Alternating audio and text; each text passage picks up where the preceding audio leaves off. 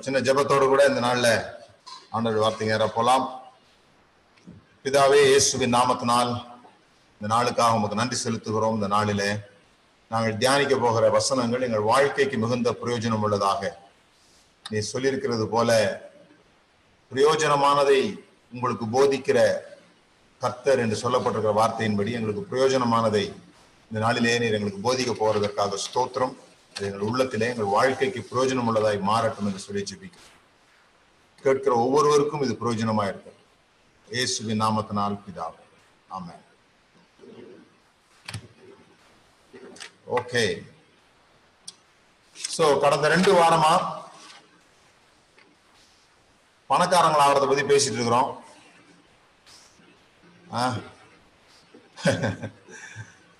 பணக்காரங்கள் ஆகிறதுன்றது ஏன் அப்படின்றது நமக்கு நல்லா தெரியணும். ஆகிறது அப்படின்றதுக்கு நிறையா நான் அது மாதிரி விஷயங்களை பேசும்போது அல்லது அந்த மாதிரி விஷயங்களை பேசுகிறவர்கள் யூடியூப்ல எல்லாம் இருக்கிறாங்க இல்லையா, அப்போ அதுக்கு எதிர்ப்பு கொஞ்சம் பேர் இருப்பாங்க. அவங்க இதுக்கு என்ன சொல்லுவாங்கன்னா, ப்ராஸ்பரட்டிக் காஸ்பெல் அப்படின்னு சொல்லுவாங்க. ப்ராஸ்பரட்டிக் காஸ்பெல் அப்படின்னு சொல்லிட்டு ஸோ அதெல்லாம் நம்ம வச்சிருக்கிற பேர் ப்ராஸ்பரட்டிக் காஸ்பெல் அப்படின்லாம். நமக்கு ஒரே ஒரு சுவிசேஷம் தான், வேறொரு சுவிசேஷம் இல்லையேன்னு சொல்லிடுது. அது ராஜ்யத்தின் சுவிசேஷம், வேற சுவிசேஷம் கிடையாது. இது ராஜ்யத்தின் சுவிசேஷம். நமக்கு அதை தவிர வேற ப்ராஸ்பரட்டிக் காஸ்பெல், அந்த காஸ்பெல் இந்த காஸ்பெல் அதெல்லாம் கிடையாது. சில பேர் பணத்தினால உண்டாகிற ஆபத்தை பத்தி பேசியிருக்கிறாங்க. பணத்தினால உண்டாகிற ஆபத்துகள் அல்லது பணம் எவ்வளவு தீமையானது, இதை பத்திலாம் பேசியிருக்காங்க. அதெல்லாம் கேட்கும்போது எனக்கு ஒரு சம்பவம் ஞாபகத்துக்கு வரும். ஒரு முறை நான் சில பேரோட பேசிட்டு இருக்கும்போது ஒருத்தர் சொன்னார், யாம் அறிந்த மொழிகளிலே தமிழ் மொழி போல் இனிதான மொழி வேறு இல்லை அப்படின்னார். அப்ப நான் அவர்கிட்ட கேட்டேன், உங்களுக்கு மொத்தம் எத்தனை மொழி தெரியும் அப்படின்ட்டு. அவர் சொன்னார், தமிழ் மட்டும்தான் அப்படின்னு.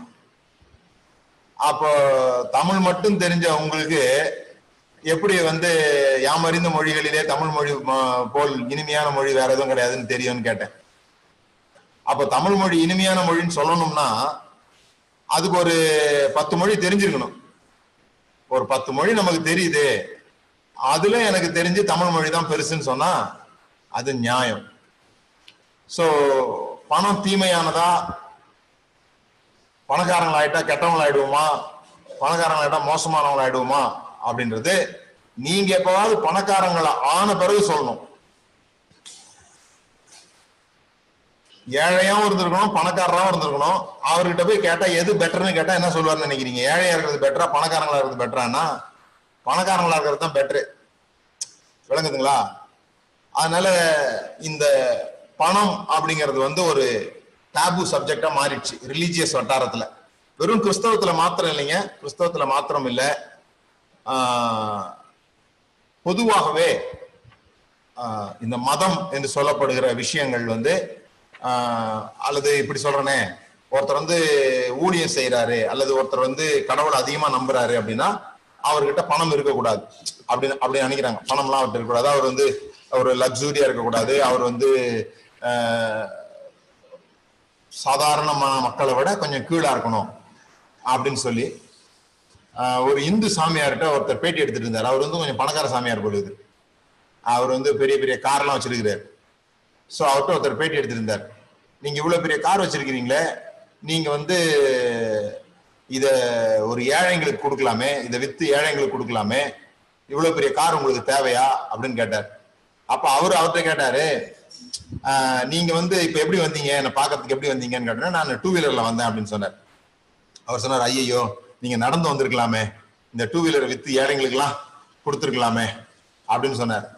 ஸோ அப்பதான் அவருக்கு ஒரு வெளிச்சம் புரியுது, ஏழைங்களுக்கு கொடுக்கறதுன்றது ஒரு சாக்கு தானே தவிர அப்படிங்கறத இயேசுவே சொல்லிட்டார். இயேசு காலில் கொண்டு வந்து ஆஹ் பரிமள தைலத்தை ஊத்தும் போது பரிதாபப்பட்டாங்க. என்ன பரிதாபப்பட்டாங்க? ஐயோ இதை வித்து ஏழைங்களுக்கு கொடுத்துருக்கலாமே அப்படின்னு பரிதாபப்பட்டாங்க. அப்ப இயேசு இப்படி சொன்னாரு, தரித்திரர் எப்பொழுதும் உங்களுடனே கூட இருக்கிறார்கள், தரித்திரர் எப்பொழுதும் உங்களுடனே கூட இருக்கிறார்கள் அப்படின்னா என்ன அர்த்தம்? ஒண்ணு, நான் எப்பொழுதும் உங்களோட கூட இருக்க போறேன்றது இல்ல, ரெண்டாவது நான் தரித்திரனும் இல்லை அப்படின்னு சொல்லி. ஸோ இந்த போன வாரத்துல நான் சொன்னேன், ஆசீர்வாதம்னா என்ன சாபம்னா என்ன அப்படின்னு சொல்லிட்டு. ஆசீர்வாதம் அப்படிங்கிறது வந்து ஸ்பீக்கிங் வெல் ஸ்பீக்கிங் வெல் ஒருவரை குறித்து உயர்வாக பேசுவது, அதான் ஆசீர்வாதம். என்னை ஆசீர்வதியும் ஆண்டவரே அப்படின்னு சொல்லி சொன்னா பணம் தாரும் ஆண்டவரே கிடையாது. என்னை மற்றவர்கள் நன்றாக பேசும்படி வைத்திரும், அதான் அதனுடைய அர்த்தம். அதனாலதான் அவர் ஆபிரகாம் அப்படி சொன்னார், உன்னை ஆசீர்வதிக்கிறவர்களை ஆசீர்வதிப்பேன், சபிக்கிறவர்களை சபிப்பேன். அது வந்து பயங்கரமான ஒரு வார்த்தை. உன்னை ஆசீர்வதிக்கிறவர்களை ஆசீர்வதிப்பேன், உன்னை குறித்து உயர்வாய் எண்ணுகிறவர்கள், உன்னை குறித்து உயர்வாய் பேசுகிறவர்களை நானும் உயர்வாக வைப்பேன். அதே நேரத்துல உன்னை சபிக்கிறவர்களை அப்படின்னு இருக்கு இல்லையா, சபிக்கிறதுனா நீ நாசமா போ அப்படி சொல்ற அந்த சாபத்தை பத்தி அங்க போடல. திங்கிங் லைட்லி, நிசாரமா யோசிக்கிறதா திங்கிங் லைட்லி. கர்ஸ் அப்படின்றதுக்கு ஒரு பிக்சர் லாங்குவேஜ் ஹீப்ரூல என்னன்னு சொல்லி சொன்னா புகை. புகை தான் அவங்களுடைய பிக்சர் லாங்குவேஜ் சாபத்துக்கு. ஏன்னா அது ரொம்ப லைட்டான ஒரு விஷயம். சோ உன்னை குறிச்சு யாராவது லெகுவா திங்க் பண்ணிட்டா, உன்னை குறிச்சு யாராவது மட்டமா யோசித்துட்டா, அடுத்தது நான் அவர்களை சபிப்பேன்ற வார்த்தை வேற வார்த்தை போட்டுருக்குது ஹீப்ரூல.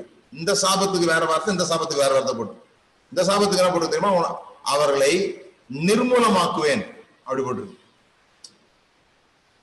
ஓகே, போன வாரத்துல நான் சொன்னேன், நம்ம எதை சபிக்கிறோமோ அது நமக்கு சாபமா தான் இருக்கும். ஆகவே நம்ம நம்ம கையில வருகிற பணங்களை உயர்வாக நினைக்கணும் அப்படின்றத பத்தி எல்லாம் பேசினேன்.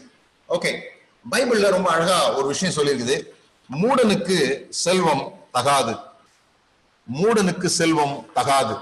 யாருக்கு செல்வம் இருக்கக்கூடாதுன்னு சொன்னா முட்டாள்களுக்கு செல்வம் இருக்கக்கூடாது. செல்வம் வேண்டாம் பேசுறவங்க எப்படிப்பட்டவங்க அப்படின்றத பத்தி நான் சொல்ல வேண்டிய அவசியம் இல்லை. இந்த வசனம் அதுக்கு சொல்லுது, அவர்களுக்கு செல்வம் வேண்டாம், பாவம் அவங்க வச்சிருக்க கூடாது. ஏன்னா பணத்தை கையாள தெரியாதவர்கள் ஒருபோதும் பணக்காரங்களும் ஆகக்கூடாது. இங்க நான் பேசிட்டு இருக்கிற நானும் சரி, கேட்டுக்கிட்டு நீங்களும் சரி, இந்நேரம் பணக்காரங்கள் ஆயிருக்க வேண்டியவங்க. அதுதான் நான் போன வாரத்துல சொன்னேன், உங்களுடைய முதல் சம்பளத்துல இருந்து இது வரைக்கும் உங்க கைக்கு வந்த உங்க சித்தப்பா பெரியப்பா கொடுத்த பைசாவெல்லாம் சேர்த்து இது வரைக்கும் மொத்தம் உங்க பைசா எவ்வளவு கைக்கு வந்திருக்கும் ஒரு டைரி போட்டு எழுத முடிஞ்சா எழுதி பாருங்க. நீங்க முதல் சம்பாதிச்சிருந்து உங்க கையில வந்த மொத்த பணமும் எவ்வளவு இருக்கும்னு பாருங்க. நம்ம பணக்காரங்க தான். சரி, இப்ப அங்க அந்த பணம் எங்க போச்சுன்னு உங்களுக்கு தெரியுமா? தெரியாது. பணம் எங்க போச்சுன்னு தெரியாது. அப்ப நமக்கு என்ன தெரியல, பணத்தை எப்படி நிர்வகிக்கிறதுன்னு தெரியல, வந்த பணத்தை வைத்திருக்க தெரியல. வந்த பணத்தை வைத்திருக்க தெரியாதவர்கள் தான் தரித்திரர்கள். அது அமௌண்ட் பிரச்சனை கிடையாது. அஞ்சு ரூபாய் வந்ததுன்னா நாலு ரூபாய் செலவு பண்ணிட்டு ஒரு ரூபாய் வச்சிருந்தா அவங்க பணக்காரங்க. அஞ்சு ரூபாய் வந்து ஆறு ரூபாய் செலவு பண்ணா அவங்க தரித்திரர். சோ எவ்வளவு பணம் உங்களுக்கு இன்னைக்கு எவ்வளவு நீங்க சம்பாதிக்கணும்னு கேட்கல, டோட்டாலிட்டி மொத்தமாக நம்முடைய கைகளில எவ்வளவு பணம் வந்திருக்கும் அதை நாம நம்ம சொல்லலாம். நான் நல்லதுக்கு தான் செலவு பண்ணேன், பிரயோஜனமா தான் செலவு பண்ணேன், அதெல்லாம் சொல்லலாம். அதெல்லாம் தான் பார்க்க போறோம், எது நல்லது எது பிரயோஜனமானது அப்படின்னு சொல்லி நம்ம பார்க்கலாம். யோசுவா பதினெட்டு மூன்று போன வாரத்துல வாசிக்க சொன்னது. யோசுவா பதினெட்டு ஒண்ணுல இருந்து மூணு வரைக்கும் வாசினீங்கன்னா இந்த கானானை வந்து பிரிச்சு கொடுத்துடும் போது ஒரு மூணு குரூப் மட்டும் அதை சோந்தரிக்காமலே இருப்பாங்க. அப்ப ஜோஷுவா வந்து அவங்க கிட்ட சொல்லுவார், ஏன் நீங்க இன்னும் சோந்தரிக்கல அப்படின்னு சொல்லிட்டு. அவங்க சோந்தரிக்கலனா கூட அது அவர்களுடையதுதான், அவர்களுக்குன்னு பிரிச்சு வச்சதுதான். இன்னொரு விதத்துல அந்த காயினை மாத்தி சொல்றேன், அவர்களுக்கு பிரித்து வைத்து விட்டபடினால அவங்க அதை அனுபவிக்கிறாங்கன்னு அர்த்தம் இல்லை. அதுபோல இந்த உலகத்துல நமக்கு ஏராளமான வாக்குத்தத்தங்கள் தரப்பட்டிருக்குது. வாக்குத்தத்தங்கள் தரப்பட்டதுனாலேயே நாம் அதை அனுபவிக்கிறோம் என்ற அர்த்தம் இல்லை. அதனாலதான் பவுல் சொல்றாரு, நீங்க வாக்கு உங்களுக்கு அந்த வாக்குத்தத்தம் பண்ணப்பட்ட ஆசீர்வாதங்களை சுதந்திரிக்கிறவர்களை பின்பற்றுகிறவர்களாயிருந்து அப்படின்னு சொல்லி சொன்னா அது சில வேலைகளை செய்து அதை சுதந்திரிக்கணுமே தவிர அது எனக்குரியது அல்ல என்று விட்டுவிட முடியாது. ஏனென்றால் அது நமக்கு வாக்குத்தத்தமாக கொடுக்கப்பட்டிருக்குது. ஒன்ஸ் ஒரு வாக்குத்தத்தம் பண்ணிட்டதுனால நிறைய பேர் இந்த ஒன்னாம் தேதி ஜனவரி ஒன்னாம் தேதி முப்பத்தோராம் தேதி எல்லாம் முழிச்சிருந்து போறதுக்கு காரணமே இந்த வாக்குத்தத்தம் வாங்குறதுக்கு தான். ஒன்னாம் தேதி காலையில வாக்குத்தத்தம் வாங்குறதுக்கு போவீங்க. போன வருஷம் வாக்குத்தத்தம் நிறைவேறிச்சானு யோசிக்கவே மாட்டோம். போன வருஷம் வாக்குத்தத்தம் சொன்னாரு, அது உண்மையா பொய்யா இல்ல அவர் தான் பொய் சொல்லிட்டாரா, அது என்னதான் நடந்துச்சு அந்த வாக்குத்தத்துக்குன்னு தெரியல. நமக்கு ஒரு ஐம்பது வயசு இருக்கும்னு சொல்லி சொன்னா இந்நேரம் முப்பத்தஞ்சு வாக்குத்தத்தமாவது நமக்கு நிறைவேறணும். ஒரு பதினஞ்சு வயசுல இருந்தாவது ஞாபகத்துல இருக்கணும். ஆனா வா வாக்கு தத்துவம் ஒரு வாக்கு தத்துவம் மட்டும் இல்ல, அந்த ஞாயிற்றுக்கிழமை ஒரு வாக்கு தத்துவம், அந்த ஒன்னாம் தேதி ஒரு வாக்கு தத்துவம், பிறகு கேலண்டர்ல ஒரு வாக்கு தத்துவம், பிறகு பைபிள் அட்டையில் வைக்கிறதுக்கு ஒரு வாக்கு தத்துவம்லாம் நிறைய வாக்கு தத்துவம் வாங்கி வச்சிடறோம். அந்த வாக்கு தத்துவத்தை நமக்கு ஏன் அப்படி வாங்குறோம்னு சொல்லி சொன்னா, அல்லது இந்த தீர்க்க தரிசனம் சொல்லுகிறதுக்கெல்லாம் ஜனங்களுக்கு ஒரு பெரிய கிரேஸ் இருக்கு. தீர்க்கதரிசிகள் மேல ஒரு பெரிய கிரேஸ் இருக்குது. ஏன்னு சொன்னா அவங்க என்ன நினைக்கிறாங்கன்னா, ஒரு தீர்க்க தரிசனம் யாராவது சொல்லிட்டாங்கன்னா அது நடந்துடும் நினைக்கிறாங்க. யாராவது ஒருத்தனை சொல்லிட்டாங்க, தீர்க்க தரிசனம் சொன்னாலே நிறைவேறும்னு நினைக்கிறாங்க. அதுக்குதான் தீர்க்க தரிசனத்துக்கு, இந்த வாக்கு தத்துவத்துக்கு அவ்வளவு கிரேஸ் இருக்கு பாருங்க. சொல்லிட்டாரு, ஆண்டவர் சொல்லிட்டாரு. பவுல் சொல்றாரு, உன் மேல சொன்ன தீர்க்க தரிசனங்கள் நிறைவேறதுக்கு நீ போராடணும்னு சொல்றாரு. அதுக்காக வேலை செய்யு சொல்றாரு. தீர்க்க தரிசனம் சொல்லியாச்சுன்னா அது ஒரு டைரக்டிவ், அவ்வளவுதான். உனக்கு இப்படி ஒரு வாய்ப்பு இருக்குது அப்படின்னு காண்பிக்கப்படுதே தவிர நீங்க அதை மிஸ் பண்ணலாம். உங்களுக்கு தரப்பட்டிருக்க கிருபையை நீங்க விருதாவாக்கலாம். சோ ஒவ்வொருவருக்குள்ளும் ஐஸ்வர்யத்தை சம்பாதிக்கிறதுக்கான பலன் இருக்குதுன்னு பைபிள் சொல்லுது. இந்நாளில் உனக்கு உண்டா இருக்கிறது போல ஐஸ்வர்யத்தை சம்பாதிக்கிறதுக்கான பலன் உனக்குள்ள இருக்குது. அதை நம்ம விருதாவாக்கிக்கிட்டு இருக்கோம். இந்த உலகத்திலேயே இந்த உலகமே என்ன கல்ச்சர்ல இருக்குதுன்னு சொல்லி சொன்னா வேஸ்டிங் கல்ச்சர்ல இருக்குது. வேஸ்டிங் கல்ச்சர், எல்லாத்தையும் வேஸ்ட் பண்ணிட்டு தான் இருக்கிறோம். நமக்கு கிடைக்கிற, நமக்கு இருக்கிற எல்லாத்தையும் வேஸ்ட் பண்ணிட்டு இருக்கிறோம். சோ முதல்ல நீங்க எதையாவது சேவ் பண்ணணும்னா முதல்ல எதை வேஸ்ட் பண்றீங்கன்னு பாருங்க. சில பேர் அவங்களோட எனர்ஜியை வேஸ்ட் பண்றாங்க. நம்ம சாதாரண எலக்ட்ரிசிட்டி, தண்ணி வேஸ்ட் பண்ற மாதிரி நாம வேஸ்ட் பண்ணுகிற மிக மிக முக்கியமான ஒரு விஷயம் என்னன்னு சொல்லி சொன்னா ஆண்டவருடைய ஆசீர்வாதம். ஆண்டவருடைய ஆசீர்வாதம் தான் நம்ம ரொம்ப வேஸ்ட் பண்ணிட்டு இருக்கோம். எப்படி வேஸ்ட் பண்றோம்? ஆசீர்வதியும் ஆண்டவரேன்னு ஜெபிக்கிறதுனால வேஸ்ட் பண்ணிக்கிறோம். என்னை ஆசீர்வதியும் ஆண்டவரே அப்படின்னு ஜெபிக்கிறதுனால நீங்கள் ஆசீர்வாதத்தை வீணாக்கி கொண்டிருக்கிறீர்கள் அர்த்தம். ஏன் அப்படி ஒவ்வொரு முறை நீங்க ஜெபிக்கும் போதும் ஒரு விஷயத்தை திரும்ப திரும்ப சொல்றீங்க, நான் இன்னும் ஆசீர்வதிக்கப்படலை அப்படிங்கறத சொல்றீங்க. ஏன் ஆசீர்வதிக்கப்படலைன்றத சொல்றோம்? நம்ம நிலைமையை பார்த்தா அப்படி தெரியுது. அடுத்த வேளை சாப்பாட்டு கஷ்டப்படுறதா இருக்கட்டும், அல்லது கடன்காரங்களுக்கு கடன் கொடுக்க வேண்டியதா இருக்கட்டும், அல்லது நாம நினைச்ச இடத்துக்கு போக முடியாதா இருக்கட்டும், சின்னதோ பெருசோ நம்முடைய சூழல் சரியில்லாததுனால நம்ம என்ன நினைக்கிறோம், இன்னும் நம்ம ஆசீர்வதிக்கப்படலை போல் இருக்குது, இனிமேதான் ஆசீர்வதிக்கப்படணும்னு நினைக்கிறோம். அது தவறு. ஆசீர்வதிக்கப்பட்டும் பணம் இல்லாமல் இருக்க முடியும். ஆசீர்வதிக்கப்பட்டும் தரித்திரனாக இருக்க முடியும். அதுக்கு மிகப்பெரிய எடுத்துக்காட்டு யாக்கோபு. அவன் கருவுல இருக்கும் போதே ஆசீர்வதிக்கப்பட்டவன். ஆனா மாமனார் வீட்டுல போகும்போது ஒண்ணுமே இல்லை, ஒண்ணுமே இல்லை அவன்கிட்ட. அவன் தரித்திரன். ஆனா ஆசீர்வாதம் மேல இருக்குது. அததான் நான் சொல்றேன், நம்ம ஒவ்வொருவருக்கும் நம்ம எல்லாரும் ஆசீர்வதிக்கப்பட்டவர்கள். எப்படி ஆசீர்வதிக்கப்பட்டவர்கள்? ஆவிக்குரிய சகல ஆசீர்வாதத்தினால் ஆசீர்வதிக்கப்பட்டவர்கள். ஆனா அது ரேஷன் கடையில செல்லாது, அது கரண்ட் பில் கட்ட உதவாது. எது? இந்த ஆவிக்குரிய ஆசீர்வாதம் இருக்குது, அது கரண்ட் பில் கட்ட உதவாது. ஆனா ஆவிக்குரிய சகல ஆசீர்வாதத்தினால் நம்ம ஆசீர்வதிக்கப்பட்டிருக்கிறோம். எப்படி ஆசீர்வதிக்கப்பட்டிருக்கிறோம்? என் தேவன் தம்முடைய குறைவு உங்களுடைய குறைவுகளை எல்லாம் என் தேவன் உங்களுடைய குறைவுகளை எல்லாம் தம்முடைய ஐஸ்வர்யத்தின்படியே, உங்கள் தேவைகளின்படியே இல்லை, உங்கள் தேவைகளின்படிலாம் கிடையாது, தம்முடைய ஐஸ்வர்யத்தின்படியே மகிமையிலே நிறைவாக்குவார். அங்கதான் விஷயம் இருக்குது. அவர் எதுல நிறைவாக்கிட்டாரா? மகிமையில நிறைவாக்கிட்டார். அதாவது நீங்க உங்களை தொட்டு பாத்தீங்கன்னா, உங்க பாக்கெட் எல்லாம் பாத்தீங்கன்னா மகிமை, உங்க உங்க உங்க உங்க தலையில முடி இருக்குதோ இல்லையோ மகிமை இருக்குது, அப்படியே உடம்பெல்லாம் மகிமை நிரம்பி வழியுது. ஆனா இந்த உலகத்துல அதனால ஒரு பிரயோஜனமும் இல்லை. இந்த மகிமைய மெட்டீரியல் பிளெஸிங்கா மாத்த தெரியணும். இந்த மகிமைன்றது ஸ்பிரிச்சுவல் பிளெஸிங். நீங்க நீங்க அமெரிக்காவில போயிட்டு ஒரு கோடி ரூபாய் இந்திய பணம் வச்சிருந்தா வச்சிருந்தா கூட தண்ணி பாட்டில் வாங்க முடியாம போலாம். நீங்க இந்தியாவில பெரிய பணக்காரன், ஆனா அமெரிக்காவில தரித்திரன் ஆயிடுவீங்க. ஏன்னா இந்த பணத்தை எக்ஸ்சேஞ்ச் பண்ணலன்னா, அது போல உங்களுக்கு இந்த மகிமையை எக்ஸ்சேஞ்ச் பண்ண தெரியலன்னா, தேவன் நம்மை மகிமையினால் நிறைவாக்கி வைத்திருக்கிறார். அந்த மகிமையை எக்ஸ்சேஞ்ச் பண்ண தெரியலன்னா நாம் இந்த பூமியில தரித்திரலா இருப்போம். நமக்கு பெரிய பிரச்சனையே நம்மளை பரலோகத்தை கொண்டு போய் சேர்க்கறதுக்கு அதிகம் போதிக்கப்பட்டிருக்கிறதுனால நவ் வி ஆர் ரெடி. போக தான் மாட்டேன்றோமே தவிர, போக ஆசை தான், ஆனா போக மாட்டேன்றோம். அதான் பிரச்சனை. நமக்கு கொடுக்கப்பட்டிருக்கிற போதனைகள் என்னன்னு சொல்லி சொன்னா, இங்க நமக்கு ஒண்ணுமே இல்லை, இந்த உலகத்துல நமக்கு ஒண்ணுமே இல்லை. இந்த இன்னும் சொல்ல போனா, இந்த உலகத்துல பொருள் சேர்த்து வைத்தால் அவன் மதிகேடன் அப்படின்னு இயேசுவே சொல்லி இருக்கிறாரு. மதிகேடனே அப்படின்னு ஆண்டவர் யாரை பார்த்து கூப்பிட்டாரு? ஒரு பணக்காரனை பார்த்து கூப்பிட்டாரு அப்படின்னு சொல்லி, அப்ப பணக்காரங்களாம் மதிகேடர்கள் முடிவு கொண்டோம். பணக்காரங்களாம் மதிகேடுகள் கிடையாது. பிரியாரிட்டி கொடுக்க தெரியாதவங்க, எதற்கு முன்னுரிமை கொடுக்கணும்னு தெரியாதவங்க மதிகேடர்கள். அந்த இடத்துல சொல்றாரு, இன்று இரவு உன் ஆத்மா எடுத்துக்கொள்ளப்படும், இன்னைக்கு நீ செத்து போயிருவேன்ற விஷயம் உனக்கு தெரியாது, அவ்வளவுதான். நம்ம எல்லாத்தையுமே, நான் அன்னைக்கு ஒரு நாள் இந்த இந்த வசனத்தை தியானிச்சுட்டு இருந்தேன். மனுஷன் உலகம் முழுவதும் ஆதாயப்படுத்தி கொண்டாலும் தன் ஜீவனை நஷ்டப்படுத்தி கொண்டாலும் அவனுக்கு லாபம் என்ன? இதை பத்தி நான்லாம் பயங்கரமான பிரசங்கம் பண்ணியிருக்கேன் பாருங்க இந்த இருபத்தி மூணு வருஷ ஊழியத்துல. அட்டே எங்க அப்பா அந்த அந்த வசனத்தை பயன்படுத்தி ரொம்ப ரொம்ப பிரசங்கம் பண்ணியிருக்கேன். நானே எவ்வளவு பிரசங்கம் பண்ணிருக்கேன்னு எவ்வளவு பிரசங்கம் அதை கேட்டுருப்போன்னு பாருங்க.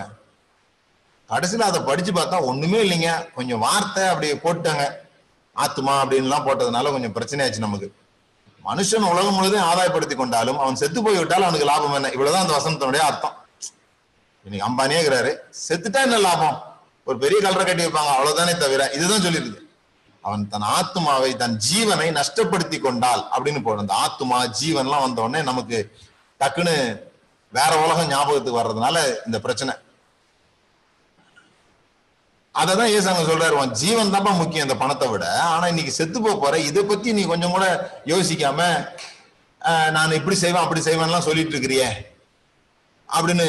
அவன் ஏதோ பணம் சம்பாதிச்சதுனால அவனை முட்டாள்னு சொல்லிட்டாரு. இல்ல இல்ல பணம் எல்லாராலையும் சம்பாதிக்க முடியாதுங்க. அவன் அவ்வளவு கஷ்டப்பட்டு இருக்கிறான், ஆட்களை வைத்து திறம்பட ஒரு வயலை நடத்தி இருக்கிறான், அதுல வேலை செஞ்சிருக்கிறான். வேலை செஞ்சதுனால அவன் பணக்காரன் ஆயிருக்கிறான்.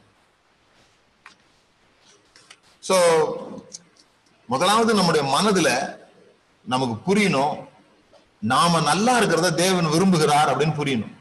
நம்ம நல்லா இருக்கிறத தேவன் விரும்புகிறார். நீங்க அவருக்கு என்னமோ பிடிக்காத மாதிரியும் ஆஹ் பிடிக்காத இடத்துக்கு நம்மளை இழுத்துக்கிட்டு போற மாதிரி ஆஹ் கத்தி கதறி அழுது ஆண்டவரே எப்படியாவது என்ன ஆசீர்வச்சிரும், ஏதோ கொஞ்சம் தந்துரும் அப்படிலாம் யோசிக்க வேண்டியதில்லை. நம்ம நிலைமை அதுதான். அதனாலதான் நம்ம கிட்ட பணம் வர்றதுக்கு பணம் பயப்படுது. ஏன்னா நம்ம கிட்ட பணம் வந்துச்சுன்னா அதுக்கப்புறம் வெளியே விட மாட்டோம். அதுக்கு தெரியும், நம்ம கிட்ட பணம் வந்துச்சுன்னா அதை வெளியே விட மாட்டோம். நமக்கு அவ்வளவு பயம் இருக்குது, கிடைக்காத நமக்கு ஏதோ கிடைச்சிட்ட மாதிரி அதை பிடிச்சி டைட்டா பெட்டியில கட்டியில பூட்டி வச்சிருவோம்னு அதுக்கு ஒரு பயம் பாருங்க. அந்த மனம் மனம் பக்குவப்படாததுனால. நான் புஸ்தகம் எழுதிட்டு இருக்கிறேன், யோசேப்பை பத்தி ஒரு புஸ்தகம் எழுதிட்டு இருக்கிறேன். அதுக்கு எழுதும்போது நான் இப்படி எழுதினதுல, யோசேப்பு ஒரு முறை கூட ஜெபிக்கவே இல்லைங்க. பைபிள்ல யோசேப்பு ஒரு முறை கூட ஜெபிக்கவே இல்லை. யோசேப்பு ஜெபித்தான் அல்லது வேண்டிக் கொண்டான், கர்த்தரிடத்தில் உதவி கேட்டான், குழியிலிருந்து தன்னை தூக்கி விடும்படி கதறினான், ஜெயிலிலிருந்து தன்னை தப்புவிக்கும்படியாக நீதி செய்யும்படியாக தேவனிடத்தில் கேட்டான், அல்லது போர்த்திபார் மனைவியை பார்த்து கர்த்தர் உன்னை பார்த்துக் கொள்வார் என்று நான் உனக்கு சபிக்கிறேன், உனக்கு என்ன நடக்கிறது என்று பார், தவறே செய்யாத என் மேல் குற்றம் சாட்டி விட்டாயா அப்படின்னு சொன்னான். இப்படி எதுவுமே சொல்ல பாருங்க. ஒரு முறை கூட ஆண்டவரே எப்படியாவது என்ன ராஜாவாக்கிடுங்க, என்ன ஆசீர்வதிங்க, எப்படியாவது என்ன ஒரு பிரதமராக ஆக்குங்க, எதுவுமே கேட்கல. அவன் பிரதமர் ஆகுறான். நம்ம காலமெல்லாம் ஜெபம் பண்ணுகிறோம், நமக்கு பிரதமர் என்ன, இந்த நீங்க புரிஞ்சுக்க வேண்டியதுதான். உங்க இருதயம் ரெடியா இருந்துச்சுன்னா நீங்க ஜெபமெல்லாம் பண்ண வேண்டியதில்லை, வந்துடும். அது யோசேப்பினுடைய இருதயம் அது ஆயத்தமா இருந்தது. அவன் ராஜா ஆகிறதுக்கு அவனுடைய இருதயம் ஆயத்தமா இருந்தது. அவன் இருதயம் ஆயத்தமா இருந்ததுனால அவன் அவன் ஆசீர்வதி ஆண்டவரே ஜெபமே பண்ண வேண்டியதில்லை. இந்த இருதய ஆயத்தம் இல்லாம நீங்க எவ்வளவு ஆசீர்வாதம் ஜெபியும் ஆண்டவரேன்னு ஜெபிச்சாலும் ஆசீர்வாதம் வரப்போறதும் இல்லை. இந்த ஐரனை நீங்க புரிஞ்சுக்கணும். இப்ப திடீர்னு நீங்க போயிட்டு, அப்புறமா இன்னைக்கு நான் புதுசா ஒரு இடத்துக்கு போனாங்க, ஒரு ஜூம் மீட்டிங்னு கூப்பிட்டாங்க, அங்க ஜெபம் பண்ண வேணான்னு சொல்லிட்டாங்கன்னு சொல்லாதீங்க. நான் ஜெபம் பண்ண வேணான்னு சொல்லல, ஆசீர்வாதத்துக்காக ஜெபம் பண்ண வேணான்னு சொன்னேன்.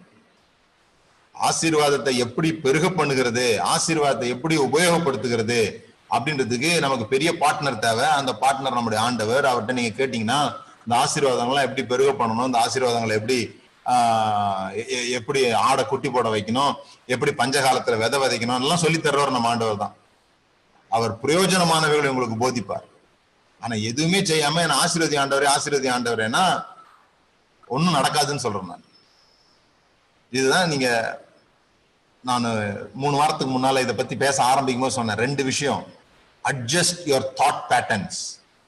நீங்கள் ஐஸ்வர்யவான்களாக வேண்டுமானால், பணக்காரர்களாக வேண்டுமானால். நான் ஏன் மறுபடியும் பணக்காரர்கள் அப்படின்னு அந்த வார்த்தை யூஸ் பண்றேன்னா, இந்த வார்த்தை எல்லாம் நமக்கு நமக்கு மனசுல எதுவும் சங்கடத்தை ஏற்படுத்தாது. ஐஸ்வர்யம், செழிப்பு, அதெல்லாம் ஒன்றும் உள்ளுக்குள்ள எந்த சங்கடத்தையும் ஏற்படுத்தாது. தேவன் உங்களை ஆசீர்வதிப்பார், உங்களை ஐஸ்வர்யவான் ஆக்குவார்னா ஒண்ணுமே மனசுக்குள்ள ஆகாது. உங்களுக்கு பணம் தருவார், அந்த பணம்னு சொன்னா ஒரு மாதிரியா இருக்கும், என்னது பணம் தருவாரா அப்படின்னு சொல்லிட்டு. இதெல்லாம் வந்து ஒரு அப்டிராக்ட் வேர்டு பாருங்க, இந்த ஐஸ்வர்யம், இதெல்லாம் வந்து அதுக்கு ஒரு படம் கிடையாது. ஆனா பணம்னு சொன்னோடனே அதுக்கு நம்ம கண்ணு முன்னால வருதா, பயமா இருக்குது நமக்கு. அதனாலதான் இந்த வார்த்தையை பயன்படுத்துறதே இல்லை ஜனங்க பிரசங்கத்துல கூட. ஐஸ்வர்யம் ஒரு மாதிரி வேற வேற வார்த்தை சொல்லுவாங்க, அதுக்கு நேரடியா பணக்காரர்னு சொல்ல மாட்டாங்க. அதனாலே நான் வேணும்ட்டு பணக்காரர் பணக்காரன்ற வார்த்தையை பயன்படுத்திட்டு இருக்கிறேன். பணம் அப்படின்றது அப்படின்றது நமக்கு தான் தெரியுமே. பணம் பணம் இருந்தா பெரிய செழிப்பு கிடையாது, உள்ளத்துல அன்பு இருக்கணும், அதெல்லாம் நமக்கு தெரியும். ஆனா நாம இன்னைக்கு குறிப்பா பேசுறது பணம். அந்த பணம் உங்களை நோக்கி வரணும்னு சொல்லி சொன்னா முதல்ல உங்க தாட் பேட்டர்ன் அட்ஜஸ்டா இருக்கணும். அந்த தாட் பேட்டர்ன் அட்ஜஸ்டா இருக்கிறது தான் இந்த மாதிரி விஷயங்கள்லாம் சொல்லி தரேன் நான். எப்படி நம்ம காரியங்களை வேஸ்ட் பண்றோம், எப்படி வந்து சோம்பலா இருக்கிறோம், ஒரு தீர்க்கதரிசனம் சொல்லிட்டாலே அது நடந்துரும்னு நினைக்கிறோம், அப்படி ஏமாந்து போறோம்.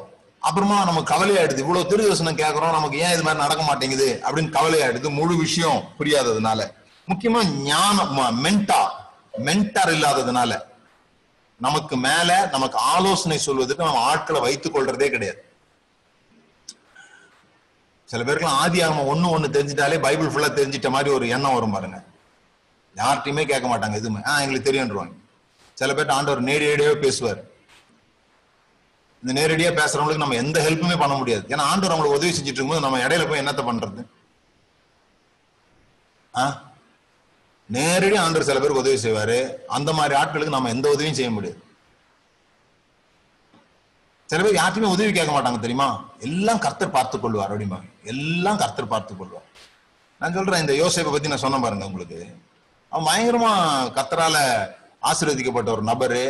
கர்த்தர் தரிசனம் தராரு, கர்த்தர் குழியில இருந்து அவனை தூக்கி விடுறாரு, இங்க வந்தா போர்த்திபார் வீட்டுல கண்கள்ல தயவு கிடைக்க பண்றாரு, எல்லாம் ஓகே. ஆனா ஜெயில அவன் போயிட்டு ரெண்டு பேருக்கு சொப்பனத்துக்கு அர்த்தம் சொல்லிட்டு அவன் கேட்கறான் பாருங்க, ஏய் நீ வெளியே போனா என்ன மறந்துடாதப்பா, நீ வெளியே போனா எனக்கு உதவி செய், நீ வெளியே போனா என்ன காப்பாத்தி விடு. உதவி கேட்கறான் உதவி கேட்கறான் உதவி கேட்பது தாழ்மையினுடைய ஒரு வடிவம், உதவி கேட்காம இருக்கிறது பெருமையினுடைய ஒரு வடிவம். நிறைய பேரு உதவி கேட்க கூடாதுன்னு நினைக்கிற ஒரு பெருமையில் இருக்கிறாங்க. உதவி கேட்க மாட்டாங்க, தங்களுடைய தங்களை உண்மையா வெளிப்படுத்த மாட்டாங்க, அழமாட்டாங்க. நீங்க யோசித்து பாருங்க, யோசேப்பு மாதிரி நீங்க ஒரு ராஜ பதவியில் இருக்கீங்க. ஏதோ ஒரு படத்துல நான் பார்த்தேன், பணக்காரங்க சிரிக்க மாட்டாங்கடா அப்படின்னு சொல்லுவோம். பணக்காரங்க சிரிக்க மாட்டாங்க, ரொம்ப அப்படின்னா சிரிக்க மாட்டாங்க. அவங்க வந்து ரொம்ப ரொம்ப மெல்லமா தான் சிரிப்பாங்க, அவங்களோட உணர்ச்சிகளை வெளிக்காட்ட மாட்டாங்கன்னு சொல்லுவாங்க. இல்ல இல்ல யோசேப்பு எல்லாம் பாருங்க, அவன் கட்டி பிடிச்சி கதறி ஆள்றது பார்வன் வீட்டு கேட்டிருக்கு. அவனுக்கு அவனுடைய அழுக, அவன் உணர்ச்சிகளை வெளிப்படுத்துகிறவளா இருக்கிறான். சரி, அது இருக்கட்டும். ஆனா எனக்கு ஆச்சரியம் என்னன்னா, நம்ம நம்முடைய கிறிஸ்தவ வட்டாரங்கள்லயே கிறிஸ்தவ வட்டாரங்கள்லயே இந்த மென்டார் இல்லாததுனால, கோச் அப்படின்னு சொல்லப்படுகிற அந்த நபர்கள் இல்லாததுனால நம்ம எல்லாத்துக்கும் பாஸ்டர்ஸை சார்ந்து கொள்ள ஆரம்பிச்சிட்டோம். பாஸ்டர்ஸ் ஓகே, அவங்க இருக்கட்டும், அவங்க ஞாயிற்றுக்கிழமை நம்ம பார்க்குறோம், அவங்க நமக்கு ஆலோசனை சொல்றாங்க. ஆனா பாவம் அந்த பாஸ்டரே வாரம் வாரம் எப்படியாவது எனக்கு தசம பாவம் கொடுங்கப்பா, நான் ஏதாவது வாடணும்னு ஒரு எண்ணத்துல இருக்கும்போது அந்த பாஸ்டர் உங்களுக்கு எப்படி பணத்தை குறித்த உதவி செய்ய முடியும்னு எனக்கு தெரியல. அவர் எப்படி உங்களுக்கு பணத்தை குறித்த உதவி செய்ய முடியும்? பாருங்க, நான் போய் இந்த நிலைமையில முடி வளர்ற எண்ணெய் விற்க முடியுமா? யோசித்து பாருங்க, இந்த நிலைமையில முடி வளர்ற எண்ணெய் நான் எப்படி யோசி விற்கிறது? அவன் கேட்க மாட்டான், முதல்ல நீ தேடான்னு கேட்க மாட்டான். அப்ப யார்கிட்ட நான் வாங்குவேன்? சும்மாவது விற்காது வைக்கணுங்க. ஏன்னா அப்ப பாஸ்டர் வந்து உங்களை ஆசீர்வதிக்கட்டும், உங்களுக்கு பைபிள் பத்தி எல்லாம் சொல்லி தரட்டும், நல்லது. ஆனா பணத்தை பத்தி சொல்லி தரத்துக்கு வேற ஒரு கோச் வச்சுக்கோங்க, வேற ஒரு அது சம்பந்தமா படிக்கிறவங்க, அது சம்பந்தமா அது சம்பந்தமா ஆஹ் அறிந்து கொண்டவர்கள், அது சம்பந்தமா உயர்வடைந்தவர்கள், அது சம்பந்தமா கற்று கற்று அதுல முயற்சி பெற்றவங்க, அவங்கள நீங்க வச்சுக்கிட்டீங்கன்னா நல்லது. பாருங்க, சில பேருக்கு எல்லாமே கர்த்தர் செஞ்சிடுறாரு, பாவம் நம்ம எதுவுமே செய்ய செய்ய முடியாதபடி அவங்களுக்கு எல்லாம் கர்த்தர் செஞ்சிடுறாரு. அது எனக்கு ஆச்சரியம். என்னன்னா அந்த சாலமோனுக்கு பாருங்க, இதுவரைக்கும் அது மாதிரி ஒரு ஞானி இல்ல, சாலமோன் காலத்துக்கு முன்னாலே இல்ல பின்னாலேயும் இல்ல, அப்படியே ஒரு ஞானி. ஆனா அந்த ஞானி தனக்கு மந்திரிகளை வைத்திருந்தான்னு போட்டிருக்கு. அவனுக்கு ஆலோசனைக்காரங்க இருந்திருக்காங்க. யாருக்கு? இந்த உலகத்திலேயே உனக்கு என்னப்பா வேணும்னு கேட்கும் போது எனக்கு ஞானம் வேணும்னு கேட்ட உடனே தேவனிடத்துல இருந்து நேரடியாக ஞானத்தை பெற்றுக்கொண்ட சாலமோன் தன்னை சுற்றிலும் மந்திரிகளும் ஆலோசனைக்காரர்களும் வைத்திருக்கிறான். அதுதான் அதுதான் அவனுக்கு கொடுக்கப்பட்ட ஞானமே. சில பேர் அவங்களுக்கு மேல யாரையுமே வச்சுக்க கூடாது, யாருமே கேள்வி கேட்க கூடாது. எனக்கு மறக்க முடியாத விஷயம், நான் மிந்தி ஒரு பத்து பன்னெண்டு வருஷத்துக்கு முன்னால ஜிம்முக்கு போற பழக்கம் இருந்தது. ஜிம்முக்கு போயிட்டு இருந்தேன். அப்படி போயிட்டு இருக்கும்போது ஒரு நாள் என்னுடைய கோச் என்ன சொன்னாருன்னா, அடுத்த மாசத்துல இருந்து நான் வரமாட்டேன், நான் வேற ஜிம்முக்கு போறேன் அப்படின்னாரு. அப்ப நான் சொன்னேன், நானும் அந்த ஜிம்ல வந்து சேர்ந்துடுறேன் அப்படின்னு. நீ எந்த ஜிம்முக்கு போறியோ அந்த ஜிம்முக்கு நானும் வந்துடுறேன் அப்படின்னு. அப்போ சொன்னார், இல்ல இல்ல நான் வந்து கத்து கொடுக்கறதுக்காக போல, கத்துக்கிறதுக்காக போறேன் போறேன் அப்படின்னாரு. எனக்கு டென்ஷன் ஆயிடுச்சு. ஏன்னா அப்ப நீ முழுசா கத்துக்காம தான் எனக்கு வந்து நீ சொல்லி கொடுக்க வந்தியா அப்படின்னு அவர்கிட்ட கேட்டேன். என்னங்க நீங்க உங்களுக்கே தெரியாது, அப்புறம் நீங்க என்ன எனக்கு கத்துக் கொடுத்தீங்க அப்படின்னு சொல்லிட்டு அவர் சிரிச்சே சொன்னாரு, நான் கத்துக்க போறேன், அதுக்கு போலங்க, நான் போட்டிக்கு போக போறேன், நான் போட்டிக்கு போறதுனால எனக்கு மேல எனக்கு ஒரு கோச் தேவை அப்படின்னு சொன்னார். அப்ப அவர் உங்களுக்கு ஏதாவது வித்தியாசமா கத்துக் கொடுப்பாரான்னு கேட்டேன். அவர் இல்ல, நான் கத்துக் கொடுக்கறதான் கத்துக் கொடுப்பாரு, ஆனா இப்போ நான் மட்டும் போய் இந்த ஜிம்லயே நான் வேலை செஞ்சேன்னு சொன்னா, இந்த ஜிம்லயே நான் வெயிட் தூக்கணும்னு சொன்னா, என்னால அஞ்சு தான் தூக்க முடியும். அஞ்சு தூக்க முடிஞ்சவனே நான் கீழே வச்சிருவேன், அந்த வெயிட்டை வந்து கீழே வச்சிருவேன். ஆனா எனக்கு மேல ஒரு கோச் இருந்தாருன்னு அவர் சொல்லுவாரு, ஆறாவது எடுக்க சொல்லுவாரு, easy easy easy, one one more one more one மோர்னு சொல்லுவாரு. அப்படி சொல்லி என்னை தூக்கி விடுவாரு. ஆறாவது ஏழாவதும் கஷ்டப்பட்டு நான் தூக்கி எழும்புவேன். ஆனா உங்களுக்கு விஷயம் தெரியுமா, இந்த அஞ்சுலயும் சதை வளரவே வளராது, சதை வந்து அந்த ஷேப் எடுக்காது. இந்த முடியாம நான் தூக்குறேனே ஆறாவது ஏழாவதும், அதுலதான் என்னுடைய அந்த தசைகள் வந்து இப்படிலாம் முறுக்கேறுது அப்படின்னு சொன்னார். அப்ப மென்டார் இருந்தா என்ன பண்றாரு, எனக்குள்ள அந்த எபிலிட்டி இருக்குது, ஆனா என்ன மேல யாரும் பிரஷர் பண்றதுக்கு இல்லைன்னா என்னால என்ன முடியுமோ அதை மட்டும் நான் செஞ்சுட்டு வந்துருவேன். ஆனா எனக்கு ஒரு மென்டார் இருந்தாருன்னா என்னோட எபிலிட்டி அவர் பார்த்துட்டு அது வர்ற வரைக்கும் என்னை கேள்வி கேட்பார், என்னை அழுத்துவார், என உன்னால முடியும்னு சொல்லுவார். அப்படிப்பட்ட மென்டாஸ் உங்களுக்கு இருக்கிறாங்களான்னு கேட்க. ஆலோசனை சொல்றவங்க, அட்வைஸ் பண்றவங்க இல்ல, அட்வைஸ் பண்றவங்க இல்ல. அட்வைஸ் எல்லாருமே பண்ண முடியும், ஃப்ரீயா கிடைக்கிற ஒண்ணு அதான் சொல்றாங்க. அட்வைஸ் எல்லாரும் பண்ண முடியும். Are they lifting you up R they are pulling out your potential. உங்களிடத்திற்கு உள்ள இருக்கிற ஆற்றலை, கொஞ்சம் உங்களுக்கு வேதனை ஏற்படுற மாதிரி இருந்தா கூட பரவாயில்ல அப்படின்னு சொல்லி வெளியே கொண்டு வருகிற நபர்கள் உங்களுக்கு இருக்காங்களா? கடன் வாங்காதப்பா அப்படின்னு ஆலோசனை சொல்லிடலாம், அது எல்லாருக்கும் தெரியும், கடன் வாங்காதீங்க அப்படின்றது எல்லாருக்கும் தெரியும். ஆனா ஒரு மென்டார் இருந்தாருன்னா அவர் முன்னால போய் நிப்பீங்க, நீங்க இதுக்கு நான் வாங்கி தாங்க ஆகணும், இதுக்கு வாங்காம என்ன பண்றதுன்னு கேட்கும்போது அவர் சொல்லுவார், இல்ல இல்ல இன்னும் ரெண்டு நாள் பொறுத்துக்க, வாங்காம இரு, என்ன நடக்குது பாக்கலாம் அப்படின்னு ஒரு ரெண்டு நாள் நகர்த்துவார், அங்கிருந்து ஒரு ரெண்டு நாள் நகர்த்துவார், ஒரு மாசம் உங்களை கடனே வாங்க விடாம ஆக்கிடுவார். அப்பதான் உங்களுக்கு தெரியும் நிறைய விஷயங்கள் கடன் வாங்காமலே செஞ்சிட முடியும் அப்படின்னு, அப்பதான் உங்களுக்கு தெரியும். ஆனா நமக்கு அப்படிப்பட்ட ஆட்களை கண்டா எரிச்சலும் வெறுப்பும் தான் வருது. சில சமயம் பிள்ளைகளுக்கு பெற்றோர்களை பார்த்தா உண்டாகிற அந்த விஷயம் மாதிரி நாம கொஞ்சம் வளர்ந்துட்டதுனால நாம அது மாதிரி யாரையுமே வச்சுக்கிறது இல்லை, மேல கேள்வி கேட்கிறவர்கள. இதெல்லாம் தான் நம்முடைய வாழ்க்கையில நம்ம பெரிய அளவு அகலமாகாம போறதுக்கு ஒரு முக்கியமான விஷயமா இருக்குது. சோ விஸ்டம், விஸ்டம் குறித்து நாலு காரியங்கள் சொல்றேன். ஒருவேளை சில பேர் எழுதுறத நான் பாக்குறேன், எழுதுறவங்க எழுதி வச்சுக்கோங்க. விஸ்டம், ஞானம்னா பண விஷயத்துல என்னன்னு சொல்லிடுறேன். ஒண்ணு, invest in assets. Invest in assets, சொத்துக்களிலே உங்கள் முதலீடுகளை செய்யுங்கள். அப்படின்னா என்ன அர்த்தம்? அசட்னா என்ன? எந்த பொருள் உங்கள் பாக்கெட்ல பணத்தை வைக்குதோ அது அசட். எத்தனை பேர் எத்தனை பேர் ஹெலிகாப்டர் வாங்கணும்னு ஆசை இருக்கு? கை வைத்து காட்டுங்க பாக்கலாம். சொந்தமா ஹெலிகாப்டர் வச்சிருக்கணும்னு ஒருத்தர் ரெண்டு பேர் வச்சிருக்காங்க. ரெண்டு பேர் ஓகே. இப்ப நீங்க வாங்கினீங்கன்னு சொன்னா அது லயபிலிட்டி. இப்ப நீங்க வாங்கினீங்கன்னா அது லயபிலிட்டி. ஏன்? ஒவ்வொரு நாளும் நீங்க யார் யார்ட்டையோ காசு வாங்கி நீங்க சம்பாதிக்கிறதெல்லாம் வாங்கி அதுக்கு பெட்ரோல் போட்டு அது நிறுத்துறதுக்கு வாடகை கொடுத்து அது உங்க பாக்கெட்ல இருந்து பைசா போயிட்டு இருக்கும். இப்போ முகேஷ் அம்பானிக்கு ஹெலிகாப்டர் வந்து லயபிலிட்டி கிடையாது. நீங்க செலவு பண்ற அதே செலவு தான் அவரும் பண்றாரு. ஆனா அது அவருக்கு அசட். ஏன்? அதுல போறதுனால மூணு மணி நேரம் கடந்து போக வேண்டிய தூரத்தை அரை மணி நேரத்துல கடந்து போறதுனால அல்லது இருபது நிமிஷத்துல கடந்து போறதுனால ரெண்டு மணி நேரம் நாற்பது நிமிஷத்துல அவர் சம்பாதிக்கிறது ஏராளமா இருக்கு அவர் பாக்கெட்ல. அது அது ஹெலிகாப்டர் மட்டும் இல்ல, அது பெரிய பொருள்ன்றதுனால சொன்னேன் நான் உங்களுக்கு.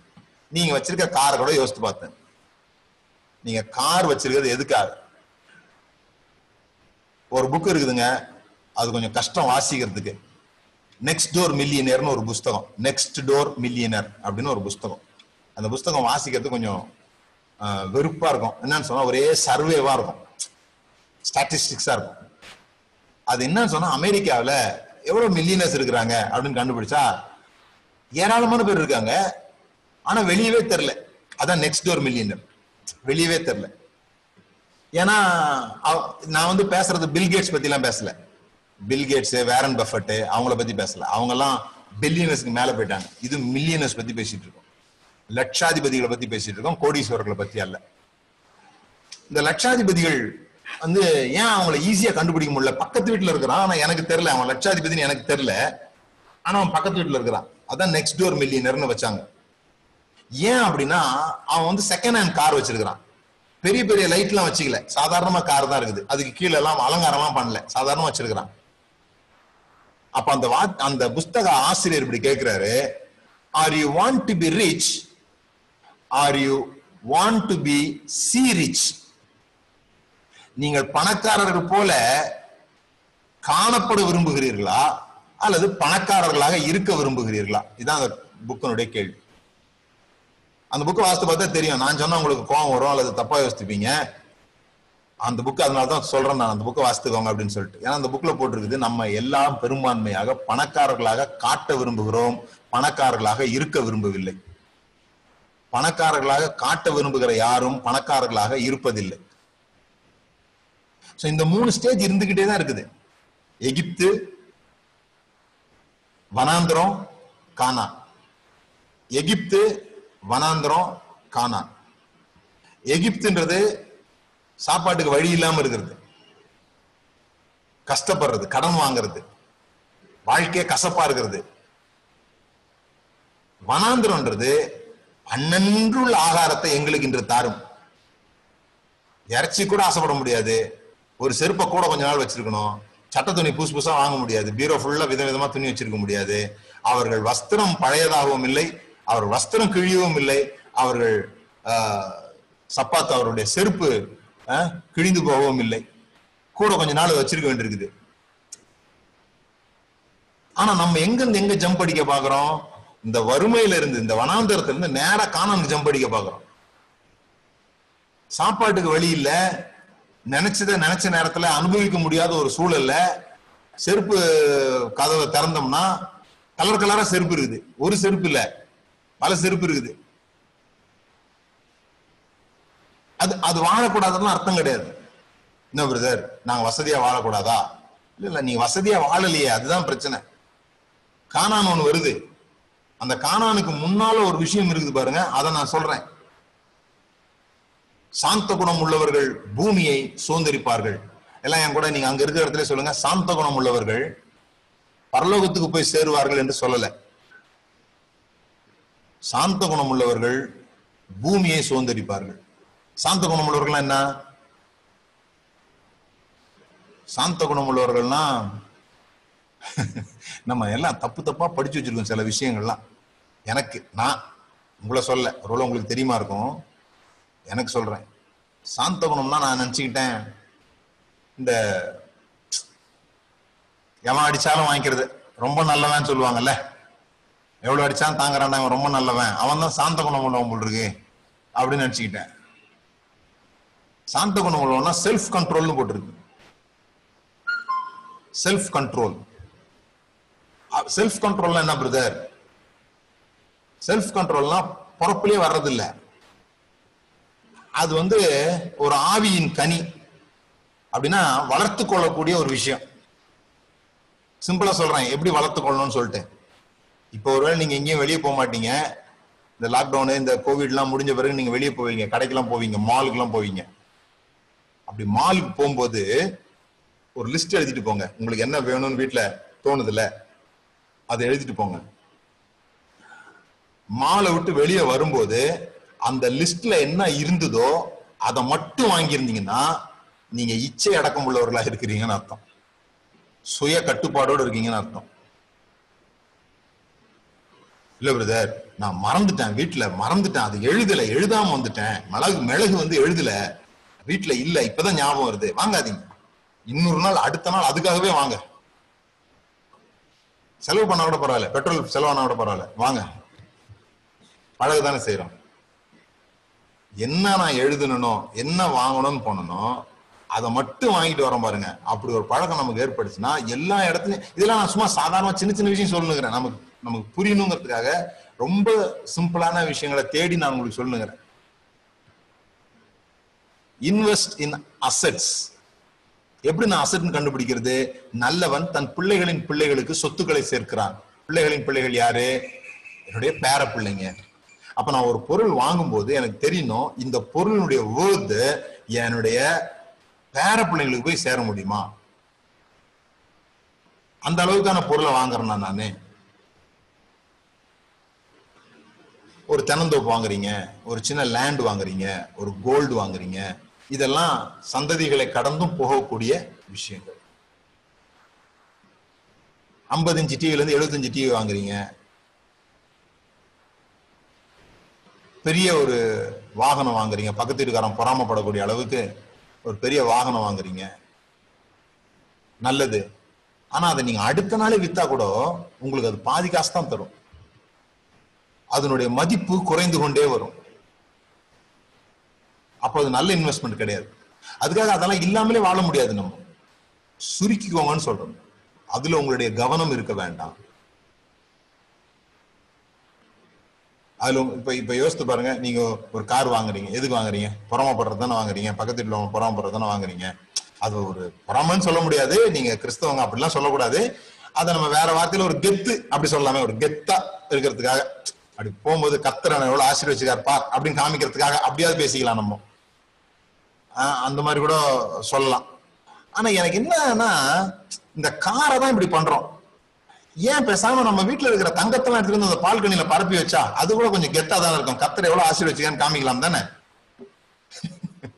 அது செய்ய மாட்டோம், ஏன்னா நமக்கு தெரியும் எது மதிப்பு உள்ளது எது மதிப்பு இல்லாததுன்னு. உண்மையா மதிப்பு உள்ளதை தூக்கி பூட்டி வச்சிருவோம், இதெல்லாம் அவ்வளவு ஒன்றும் கிடையாது, அதை கொண்டு வந்து நிறுத்தி விட்டுருவோம். விளங்குதுங்களா? சோ பணக்காரர்களாக காணப்பட விரும்பாதீர்கள், உண்மையிலே பணக்காரர்களாக இருக்க விரும்புங்கள். அப்படின்னா எந்த ஒரு பொருள் வாங்கணும்னாலும் ஐயோ வாங்கணுமே அப்படின்ற ஒரு எண்ணம் வராது. ஆஹ் வாங்கிக்கலாம் அப்படி எண்ணம் வரும், அதை பத்தி ஒரு பெரிய பதட்டம் வராது, ஒரு ஆங்ஸைட்டி, ஒரு ஒரு உள்ளத்துக்குள்ள ஒரு பெரிய கவலை அது வராது, வாங்கிடலாம் அப்படி வரும். ஏன்னா அது இருக்கும், அது நமக்கு தேவைன்னா வாங்கக்கூடிய அளவுக்கு நம்ம கிட்ட செல்வங்கள் இருக்கும். So invest in assets, avoid liabilities. மூணாவது save for the future. Save for the future. யார் பாருங்க பைபிள்ல சொல்லிருக்கு, துரிதமாய் ஐஸ்வர்யனாக விரும்பாதேன்னு சொல்லிருக்கு. துரிதமாய் ஐஸ்வர்யவனாக விரும்பாதே. ஏன் துரிதமாய் ஐஸ்வர்யனாக விரும்பக்கூடாது? துரிதமாய் ஏழை ஆயிடுவோம். Quick rich quick poor. ஆனா யார் பணக்காரங்கள் ஆகிறா அப்படின்னு சொல்லி சொன்னா ஸ்லோவா டெலிபரேட்டா தீர்மானித்து. அதனாலதான் நான் அடிக்கடி சொல்ற விஷயம், இந்த லாட்டரியில பணக்காரங்கள் ஆகினதா யாருமே எனக்கு இது வரைக்கும் தெரியல. ஆனா எத்தனையோ பேருக்கு லாட்டரியில மில்லியனர் விழுந்துரு மில்லியன் கணக்கான காசு விழுந்திருக்குது. ஒரு பாத்ரூம் கழுவுற ஒரு அம்மாவுக்கு லாட்டரியில பணம் விழுந்திருக்குது, அவங்க பணக்காரங்களாயிட்டாங்க. ரெண்டு வருஷம் கழிச்ச பிறகு ரெண்டு வருஷம் கழிச்ச பிறகு அவங்க பாத்ரூம் கழுவிட்டு இருக்கிறாங்க. இது மாதிரி நான் உங்களுக்கு பல விஷயம் சொல்ல முடியும். இப்போ இந்த இந்த சீசன்ல, இந்த கோவிட் சீசன்ல பேப்பர்ல அத்தனை வருது. ஒரு நடிகர் வந்து பிட் பாக்கெட் அடிச்சாரு, ஒரு பாம்பேல ஒரு நடிகர் வந்து பிட் பாக்கெட் அடிச்சாரு, பண காசு இல்லாம தூக்கு போட்டு இறந்துட்டாங்க. ஒரு டைரக்டர் வந்து கர்நாடகால பிச்சை எடுத்துட்டு இருக்கிறத பார்த்து ஒரு ஒருத்தர் போய் அவரை கண்டுபிடிச்சு, ஐயோ நீங்க என்னங்க வந்து பிச்சை எடுத்துட்டு இருக்கீங்கன்னு சொல்றாங்க. இவங்க எல்லாம் சம்பாதிக்காதவங்களே கிடையாது, ஒரு நேரத்துல ஏராளமா சம்பாதிச்சவங்க. ஆனா அவங்களுக்கு என்ன பழக்கம் இல்லை தெரியுமா? சேமிக்கிற பழக்கம் இல்லாம போச்சு. ஏழு வருஷம் பஞ்ச காலம், ஆனா அதுக்கு முன்னால ஏழு வருஷம் செழிப்பின் காலம். தேவன் நீதி உள்ளவர் பாருங்க, அவரு முதல்ல பஞ்சத்தை அனுப்பிச்ச அனுப்பல முதல்ல செழிப்பு அனுப்புறாரு. முதல்ல செழிப்பு அனுப்பிட்டு பிறகு பஞ்சம் வருது. ஆனா இந்த செழிப்புல சேர்த்து வச்சதுனால, செழிப்புல யார் சேர்த்து வச்சாங்களோ அவங்களுக்கு பஞ்சம் பஞ்சமாவே இல்லை. பஞ்சத்தினுடைய அந்த சூடு, பஞ்சத்தினுடைய அந்த தீவிரம் அவர்களை தாக்கவே இல்லை.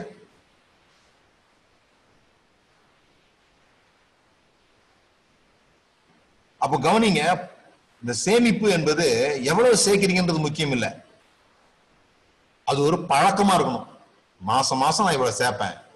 கடன்ல இருக்கும்போது கூட கடன்ல இருக்கும்போது கூட முதல்ல நீங்க கடவுளுக்கு கொடுத்தீங்கன்னா ரெண்டாவது உங்களுக்கு கொடுக்கணும். உங்களுக்கு கொடுக்குற அந்த தான் சேமிப்புன்னு சொல்றோம். ஸோ நிறைய பேர் சேமிக்கிறாங்க, ஆனா அதை எடுத்துருவாங்க. அந்த சேமிப்பு வந்து நிக்காது அவங்க கிட்ட, சேமிப்பு வந்து தங்காது. நான் உங்களுக்கு சொல்றேன், ஒரு அந்த சேமிப்புக்கு ஒரு நோக்கத்தை வச்சீங்கன்னா அது தங்குதுன்னு கண்டுபிடிச்சிருக்கிறாங்க. இது எல்லாமே கண்டுபிடிப்புங்க. எல்லாத்துக்கும் ஆட்கள் வந்து வேலை செஞ்சுட்டு இருக்கிறாங்க. எப்படி வேலை செய்யறாங்க தெரியுமா? பேங்க்குள்ள போகும்போது ஜனங்க எப்படி இருக்கான்னு பாக்குறாங்க. பேங்க்குள்ள போகும்போது ஜனங்க எப்படி இருக்கிறாங்க நீங்க சொல்லுங்க. ரொம்ப அமைதியா இருக்கடா சர்ச்சா பேங்கா? எங்க போனோன்னு நீங்க ரொம்ப அமைதியாயிடுவீங்க. சர்ச்சுக்கா பேங்குக்கா? நீங்க பேங்க்ல போய் பாருங்க, அவ்வளவு அமைதியா இருக்கும் பேங்க். அது புனித கோயில் மாதிரிதான், விளங்குதுங்களா? சோ நான் சொல்றது இதுதான், நீங்க சேர்த்து வைக்கிற பழக்கத்தை ஏற்படுத்துங்க. அது ஈஸியா வராது. சாக்கு போக்கு ஆயிரம் இருக்கும், எனக்கு அது சரியில்லை இது சரியில்லை, எனக்கு ஏற்கனவே கடன் இருக்கு, எல்லாம் இருக்கும். ஆனா நீங்க அதுல அஞ்சு ரூபாய் கொண்டு போய் சேர்த்து வச்சீங்கன்னா கூட அந்த பழக்கத்தை ஏற்படுத்தினீங்கன்னா அதனோட பயன் உங்களுக்கு பிறகு தெரிய ஆரம்பிக்கும். எல்லாத்த விட முக்கியமானது, தேவன் ஞானம் உள்ளவர் அப்படின்றது எல்லாருக்கும் தெரியும். அவர் ஒரு தோட்டத்தை உண்டு பண்றாரு, அவர் ஒரு தோட்டத்தை உண்டு பண்றாரு. அந்த தோட்டத்துக்கு ஒரு நதி விட்டா போதாதுன்னு நாலு நதி விடுறாரு. நாலு நதி. உங்க பக்கத்துல யாராவது இருந்தா கேளுங்க, தேவன் செஞ்ச தோட்டத்துக்கே நாலு பக்கத்துல இருந்து தண்ணி வருது, நம்ம வீட்டுக்கு மட்டும் ஏங்க ஒரே ஒரு சம்பளம்? நம்ம வீட்டுக்கு மட்டும் ஏன் ஒரே ஒரு சம்பளம்? கம்பெனி லாக்டவுன் பண்ணிட்டு அதோட பஞ்சகாலத்துக்கு போயிடுறோம். நம்ம இந்த நதி வத்தி போச்சுன்னா வேற நதியில இருந்து தண்ணி வர்ற மாதிரி ஏற்பாடு பண்ணி வைக்கணும். ஆண்டவருக்கு தெரிஞ்சிருக்கு, நமக்கு தெரியல. அவரு செஞ்ச தோட்டத்துக்கு நாலு நதி, நமக்கு ஒரே சம்பளம். அப்ப நீங்க பாக்கணும், நாலு பக்கம் இருந்து நமக்கு சம்பளம் வர்ற மாதிரி பாக்கணும். ஒரு பக்கம் அடைச்சாச்சுன்னா இன்னொரு பக்கம் நமக்கு வர்ற மாதிரி ஏற்பாடு பண்ணி வைக்கணும். இதெல்லாம் நம்ம தொடர்ந்து பார்க்கணும். நான் இந்த பைத்தியகாரத்தனுக்கு ஒரு விளக்கம் கொடுத்துருப்பாங்க, கேட்டிருப்பீங்க. பைத்தியகாரத்தனா என்ன தெரியுமா? செஞ்சதையே திரும்ப திரும்ப செஞ்சுட்டு வேற ரிசல்ட் எதிர்பார்க்கறது. சோ நான் வாழ்ற மாதிரியே மாசம் மாசம் வாழுவேன், ஆனா எனக்கு வேற ரிசல்ட் வரணும்னா வராது. அதான் ரொம்ப முக்கியம். சரி, இப்ப நானு இந்த இது மூணு வாரம் பேசிட்டேன். நானு எப்படி மனதை இதுக்கு நேரா ஆக்குவது என்பதை குறிச்சு எல்லாம் பேசிட்டேன். இப்ப நான் முக்கியமான விஷயம் ஒன்னு சொல்லி இந்த வாரத்துல தொடர்ந்து தொடர்வதுக்காக விட்டு விட்டுட்டு போறதுக்காக ஒரு விஷயத்த துவங்குகிறேன் உங்களுக்கு. ஆனா அந்த முதல் வாரத்துல நான் ரெண்டு விஷயம் சொன்னேன். ஒன்னு, தாட் பேட்டர்னை டியூன் பண்றது, ரெண்டாவது வைப்ரேஷன் அப்படின்னு ஒரு வார்த்தை சொன்னேன், வைப்ரேஷன். ஸோ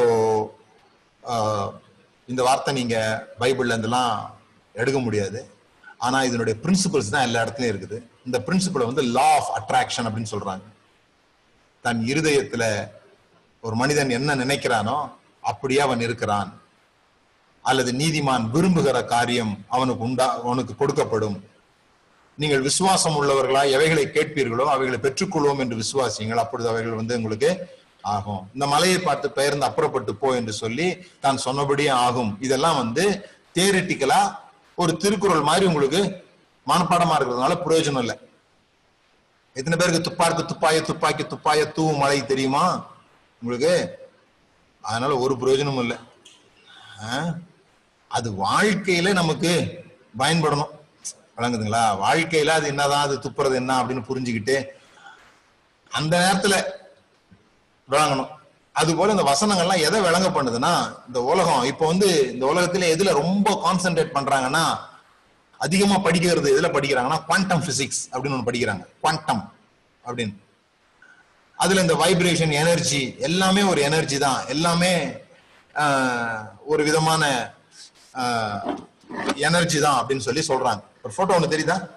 சோ இதுதான் ஆல்பா ஒமேகா. அது வரைக்கும் அவங்க காப்பாத்திட்டாங்க இந்த படத்துல. கண்டிப்பா இது கிறிஸ்தவ படம் தான் நிறைய பேருக்கு தெரியும், ஏன்னா ஆல்பா ஒமேகா வந்திருக்கு. ஆல்பா ஒமேகானா என்ன? நம்மால் தானே ஆல்பா ஒமேகா. ஓகே, இது வந்து வைப்ரேஷன்ஸ் வந்து சொல்றாங்க, வைப்ரேஷன் அதிர்வுகள் அப்படின்னு சொல்றாங்க. அதுக்கு பாயிண்ட்ஸ் கொடுத்துருக்காங்க. ஷேம், நீங்க வெக்கத்தினால நிறைஞ்சிருக்கும் போது நீங்க என்ன எவ்வளவு வைப்ரேட் பண்றீங்கன்னா இருபது கொடுத்துருக்காங்க, இருபது. நீங்க சமாதானத்தினால நிறைஞ்சிருக்கும் போது உங்களோட வைப்ரேஷன் எவ்வளவுனா ஆறு நூறு. இந்த ஆறு நூறு எப்பவுமே நீங்க மெயின்டைன் பண்ண முடிஞ்சதுன்னா, நீங்க பணத்தை தேடிலாம் எங்கேயுமே போக வேண்டியது இல்லை. சும்மாவே வந்து உங்கள்கிட்ட பணம் கொடுத்துட்டு போயிட்டே இருப்பாங்க, சும்மாவே வந்துட்டு பணம் கொடுப்பாங்க. ஜாய் ஐநூத்தி நாற்பது. இந்த இருநூறு, இந்த இந்த இருநூறுக்கு மேல, இந்த இருநூறுக்கு மேல நீங்க போனீங்கனாலே நீங்க வந்து பாசிட்டிவ் வைபை வெளிப்படுத்துறவங்களா ஆயிடுவீங்க. ஒரு வைப்ரேஷன் நீங்க போனாலே அந்த இடம் லைட் லைட் அப் ஆக ஆரம்பிச்சு உங்களை பார்த்தோன்னே சில பேருக்கு பிடிக்க ஆரம்பிக்கும். நீங்க எப்ப பார்த்தாலும் அவமானத்துல, துக்கத்துல, பயத்துல, ஆசையில, கோபத்துல, பெருமையில இருந்தீங்கன்னா உங்களை பார்த்தோன்னே நிறைய பேருக்கு பிடிக்காம போயிடும். உங்க உடல், உங்க உங்க உங்க பாடி போஸ்டரே எப்படி இருக்கணும், எப்படி இருக்கும்ன்றாங்க. ஒரு மாதிரி சுருங்கினவங்களா இருப்பீங்க அப்படின்ட்டு. ஆனா இந்த ஜாய், வில்லிங்னஸ், ஜட்ஜ்மெண்ட் இல்லாதது, யாரை குறிச்சும் தீர்ப்பு சொல்லாதது, கருத்து வைக்காதது, இந்த நியூட்ரலிட்டி, லவ், ஜாய், இதுக்கெல்லாம் போனீங்கன்னு சொல்லி சொன்னா அந்த உங்களுடைய வைப்ஸ். நான் போன வாரத்தை சொன்ன இல்லையா, ஒரு டாக்டரை பார்க்கும்போது அவர் ஸ்டெத்தஸ்கோப்லாம் போட்டிருக்க வேண்டியது இல்லை, பஸ் ஸ்டாண்ட்ல நின்றுட்டு இருப்பாரு. ஆனா அவரை பார்த்தோன்னு நீங்க சொல்லுவீங்க, இவர் ஒரு டாக்டரா இருப்பாரோ, டாக்டர் மாதிரி தெரியுதே அப்படிம்பீங்க. அப்படி அப்படி அப்படி அப்படி கண்டுபிடிச்சது யாராவது இருக்கீங்களா? உங்களுக்கு பார்த்தா அப்படி தெரியுமா? அவர் கோட்டு, ஒயிட் கோட் எல்லாம் போட்டிருக்க வேண்டியது இல்லை, அவர் ரொம்ப நாளா டாக்டரா இருந்ததுனால அந்த வைப் அவர் வெளிப்படுத்த ஆரம்பிச்சிடுவார். சோ பாத்துக்கிட்டீங்களா? போட்டோ எடுக்கிறவங்க எடுத்துக்கோங்க, அல்லது நீங்க போயிட்டு ஒமேகா அல்டிமேட் கான்சியஸ் ஏதாவது நீங்க இமேஜ்ல போட்டீங்கனாலும் உங்களுக்கு கிடைக்கும். இதை குறித்து மேலும் நீங்க படிக்கலாம். ஓகே, சோ இப்போ முக்கியமான கேள்வி, பணம்னா என்ன? பணம்னா என்ன? நீங்க பதில் சொல்ல முடியுமான்னு தெரியல. ஆனா என்னை பொறுத்த வரைக்கும், எனக்கும் சரி உங்களுக்கும் சரி, இது வரைக்கும் பணம்னா என்னன்னே தெரியாது. பணம்னா அது என்ன செய்யும்ன்றத பத்தி பேசிட்டு இருக்கிறோம். நம்ம எக்ஸ்சேஞ்சுன்னு போம், பணம்னா பாதுகாப்பும் போம். இது பணம் என்ன செய்கிறதோ அதை தான் சொல்றோமே தவிர, பணம்னா என்ன, வாட் இஸ் த எசன்ஸ், அதனோட எசன்ஸ் என்ன தெரியல நமக்கு. சோ நான் ஒரு முடிவுக்கு வந்தேன், money is something. Money is something, அது ஏதோ ஒரு ஒரு காரியம், ஒரு பொருள் அப்படின்னு சொல்லி சொன்னா, இந்த உலகத்துல எந்த சம்திங்கும் ஒரு ஒரு பிசிக்ஸுக்கு கீழே வரணும், ஒரு பிசிக்ஸுக்கு கீழே வரணும். நேத்து நான் கேட்டுட்டு இருந்தேன், நியூட்டனுடைய லா என்ன, எனர்ஜி லா என்ன, motion law, law of motion. ஞாயிற்றுக்கிழமை காலையில சில பேருக்கு பிசிக்ஸ் கத்துக்கிறது கஷ்டம்தான், ஆனா நல்லது பாருங்க. அது லா ஆஃப் மோஷன். ஒரு பொருள் ரெஸ்ட்ல இருக்கும்போது இந்த பொருள் இப்படியே இருக்குதுன்னா இதுக்கு வெளியே இருந்து எந்த ஃபோர்ஸும் கொடுக்கலன்னா இது இப்படியே தான் இருக்கும். அல்லது இப்படி போய்கிட்டு இருக்குதுன்னு சொன்னா இதுக்கு வெளியே இருந்து எந்த ஃபோர்ஸும் கொடுக்கலன்னா போய்கிட்டே தான் இருக்கும். இது ஒரு முக்கியமான லா. பிறகு இது தெரியும் நமக்கு, துப்பாக்கியில சுட்டா துப்பாக்கி பின்னால வரும். Every action has its own reaction. இது ஒரு பிசிக்ஸ் லா. சரி, இதெல்லாம் நமக்கு இப்ப புரியலன்னு சொல்லி சொன்னா எல்லாருக்கும் இது புரியும். நான் இப்ப சொல்றது காத்தாடி விட்டுருக்கீங்களா? காத்தாடி விட்டுருக்கீங்களா? காத்தாடி எப்படி பறக்குது? காத்தாடி எப்படி இப்படியே நிக்குது மேல? ரெண்டு லா வேலை செய்யுது. ஒண்ணு இழுக்குது மேல, அதனால அது மேல போயிட்டு இருக்குது. அப்ப நீங்க என்ன பண்றீங்க? கீழே இழுக்கிறீங்க. இந்த கீழே இழுக்கிற ஃபோர்ஸும் மேல இழுக்கிற ஃபோர்ஸும் கான்ஸ்டன்டா இருக்கும்போது அது ஒரே இடத்துல நிக்குது. விளங்குதுங்களா? புரியுதா இல்லையா? நான் பாருங்க உங்களுக்கு பிசிக்ஸ் சொல்லித்தரேன், காத்தாடி விட சொல்லித்தரேன், இவ்வளவு விஷயம் உங்களுக்கு சொல்லித்தரேன் பாருங்க. காத்தாடிக்கு ஒரு ரெண்டு ஆக்ஷன் வேலை செய்யறது போல நீங்க காத்தாடி ஃபோர்ஸ், மூணு விஷயம் இருக்குதுங்க. நீங்க காத்தாடி ஃபோர்ஸ். இப்ப அந்த காத்தாடிக்கு பதிலா பணத்தை வச்சிருவோம். நீங்க பணம் ஃபோர்ஸ். இந்த ஃபோர்ஸ் வந்து ரெண்டு ஃபோர்ஸ் இருக்கு. Attracting force, repelling force. ரெண்டு ஃபோர்ஸ் இருக்கு. Attracting force, repelling force. இழுக்கிறது, தள்ளுறது, ரெண்டும். இந்த பணத்துக்கும் நமக்கும் இடையில இந்த ரெண்டு ஃபோர்ஸும் ஈக்குவலா இருக்கும்போது தள்ளுது இழுக்குது, தள்ளுது இழுக்குது. இதுதான் நம்ம நம்ம எல்லாம் ஓகே. என்ன அன்றன்று உள்ள அப்பம் இழுக்குது, அதே அளவு தள்ளுது, நமக்கு தேவையானது கிடைச்சிட்டு இருக்குது. யாருக்கு இந்த தள்ளுற ஃபோர்ஸ் அதிகமாகவும் இழுக்கிற ஃபோர்ஸ் கம்மியாகவும் இருக்குதோ அவங்க தரித்திரர், அவங்களுக்கு தேவையான பணம் இல்லை. அப்ப இப்ப என்ன பண்ணணும்? தள்ளுற ஃபோர்ஸ கம்மி பண்ணணும், அட்ராக்டிங் ஃபோர்ஸ அதிகமாக்கணும். மறுபடியும் சொல்றேன், இந்த ரெப்பல்லிங் ஃபோர்ஸ், நம்மை விட்டு பணத்தை தூர செலுத்துகிற சில சக்திகள் இருக்குது, சில ஐடியாஸ் இருக்குது, இத குறைக்கணும். நம்மை நோக்கி இழுக்கிற சில வைப்ரேஷன்ஸ் இருக்குது, இத அதிகமாக்கணும். அததான் மூன்று யோவான்ல இப்படி சொல்லியிருக்குது. உன் ஆத்துமா வாழ்கிறது போல. ஆத்துமானா நான் ரொம்ப நாளா என்ன யோசிச்சிருந்தேன்னா சிந்தைன்னு யோசிச்சுட்டு இருந்தேன். ஆத்துமானா சிந்தை அப்படி யோசிச்சிருந்தேன். மனம் மறுரூபமாகிறதுனாலே மனம் மறுரூபமாகிறதுனாலே அப்படின்னு சொல்லி சொன்னா, நான் பல வருஷமா என்ன போதிச்சுட்டு இருந்தேன், என்ன சொல்லிட்டு இருந்தேன்னு சொல்லி சொன்னா, உங்க சிந்தனையில மாற்றம் ஏற்படணும், உங்க சிந்தனையில மாற்றம் ஏற்படணும் ஆஹ் அப்படின்னு தான் நான் ரொம்ப நாளா பிரசங்கம் பண்ணிட்டு இருந்தேன். அப்போ அந்த சிந்தனையில மாற்றம் ஏற்படுறதுக்கு பல முயற்சிகள் செய்வோம். ஆஹ் விசுவாச அறிக்கை பண்ணுவோம், படங்கள்லாம் வாங்கி ஒட்டி வைப்போம், இந்த மாதிரி நிறைய விஷயங்கள் பண்ணுவோம் இந்த சிந்தனையில மாற்றங்கள் ஏற்படுறதுக்காக. ஆனா இந்த பிகின் அப்படின்னு ஒரு கோர்ஸ் ஆரம்பிச்சோம். அந்த பிகின் கோர்ஸுக்காக நான் ஆயத்தம் ஆகும்போது தான் பெரிய ஒரு வெளிச்சம் எனக்கு வந்தது. இந்த ஆத்மாங்கிறது சிந்த வந்து ஒரு சின்ன பகுதி தான். ஃபீலிங்ஸ், இந்த உணர்ச்சி இருக்கு பாத்தீங்களா, இதுதான் ரொம்ப முக்கியமான பார்ட் பிளே பண்ணுது. ஒரு ஆளுடைய சிந்தையை மாத்தணும்னா அவனுடைய உணர்ச்சியை மாத்தினா சிந்தை ஈஸியா மாறிடுது அப்படிங்கிறத அந்த பிகின்காக நான் ஆயத்தம் ஆகும்போது தான் அதை நான் கண்டுபிடிச்சேன். இந்த உணர்ச்சிகள் தான் நம்முடைய, நம்ம உணர்ச்சி நல்லா இருந்ததுன்னா, நீங்க ஸ்கூல்ல நிறைய பாடம் படிச்சிருப்பீங்க, எட்டாவதுல எல்லாம் பத்தாவதுல நிறைய படிச்சிருப்பீங்க. இப்ப நான் அதை கேட்டேன்னா உங்களுக்கு ஒருவேளை தெரியாம கூட போயிடும். என்ன படிச்சீங்கன்னு உங்களுக்கு ஞாபகம் இருக்காது. படிக்கும்போது ஒழுங்கா படிச்சிருந்தா தானே அப்படின்லாம் சொல்லுவோம். நான் கேட்கிறேன், எட்டாவதுல நீங்க எந்த பெஞ்சில் உட்காந்துருந்தீங்க? கணக்கு வாத்தியார் அந்த கணக்கை சொல்லும் போது நீங்க என்ன பண்ணிட்டு இருந்தீங்க தெரியாது. ஆனா சில உணர்ச்சிகரமான சம்பவம் நடந்திருக்கும். அது ஒருவேளை அவமானமா இருக்கலாம், அல்லது மிகப்பெரிய மகிழ்ச்சியான சம்பவமா இருந்திருக்கலாம். நீங்க எல்லா பசங்களும் உங்களை கைத்தட்டுற ஒரு சீன் ஒன்று நடந்திருக்கலாம், அல்லது வாத்தியார் உங்களை அவமானப்படுத்தி ஸ்டாண்ட் அப் ஆன் த பெஞ்சோ கெட் அவுட் ஆஃப் த கிளாஸோ சொல்லியிருக்கலாம், அல்லது நீங்கள் காதல் வயப்பட்டிருக்கலாம். இதெல்லாம் பாருங்க, அன்னைக்கு என்ன ட்ரெஸ் போட்டிருந்தீங்கன்னு கூட உங்களுக்கு ஞாபகம் இருக்கும்,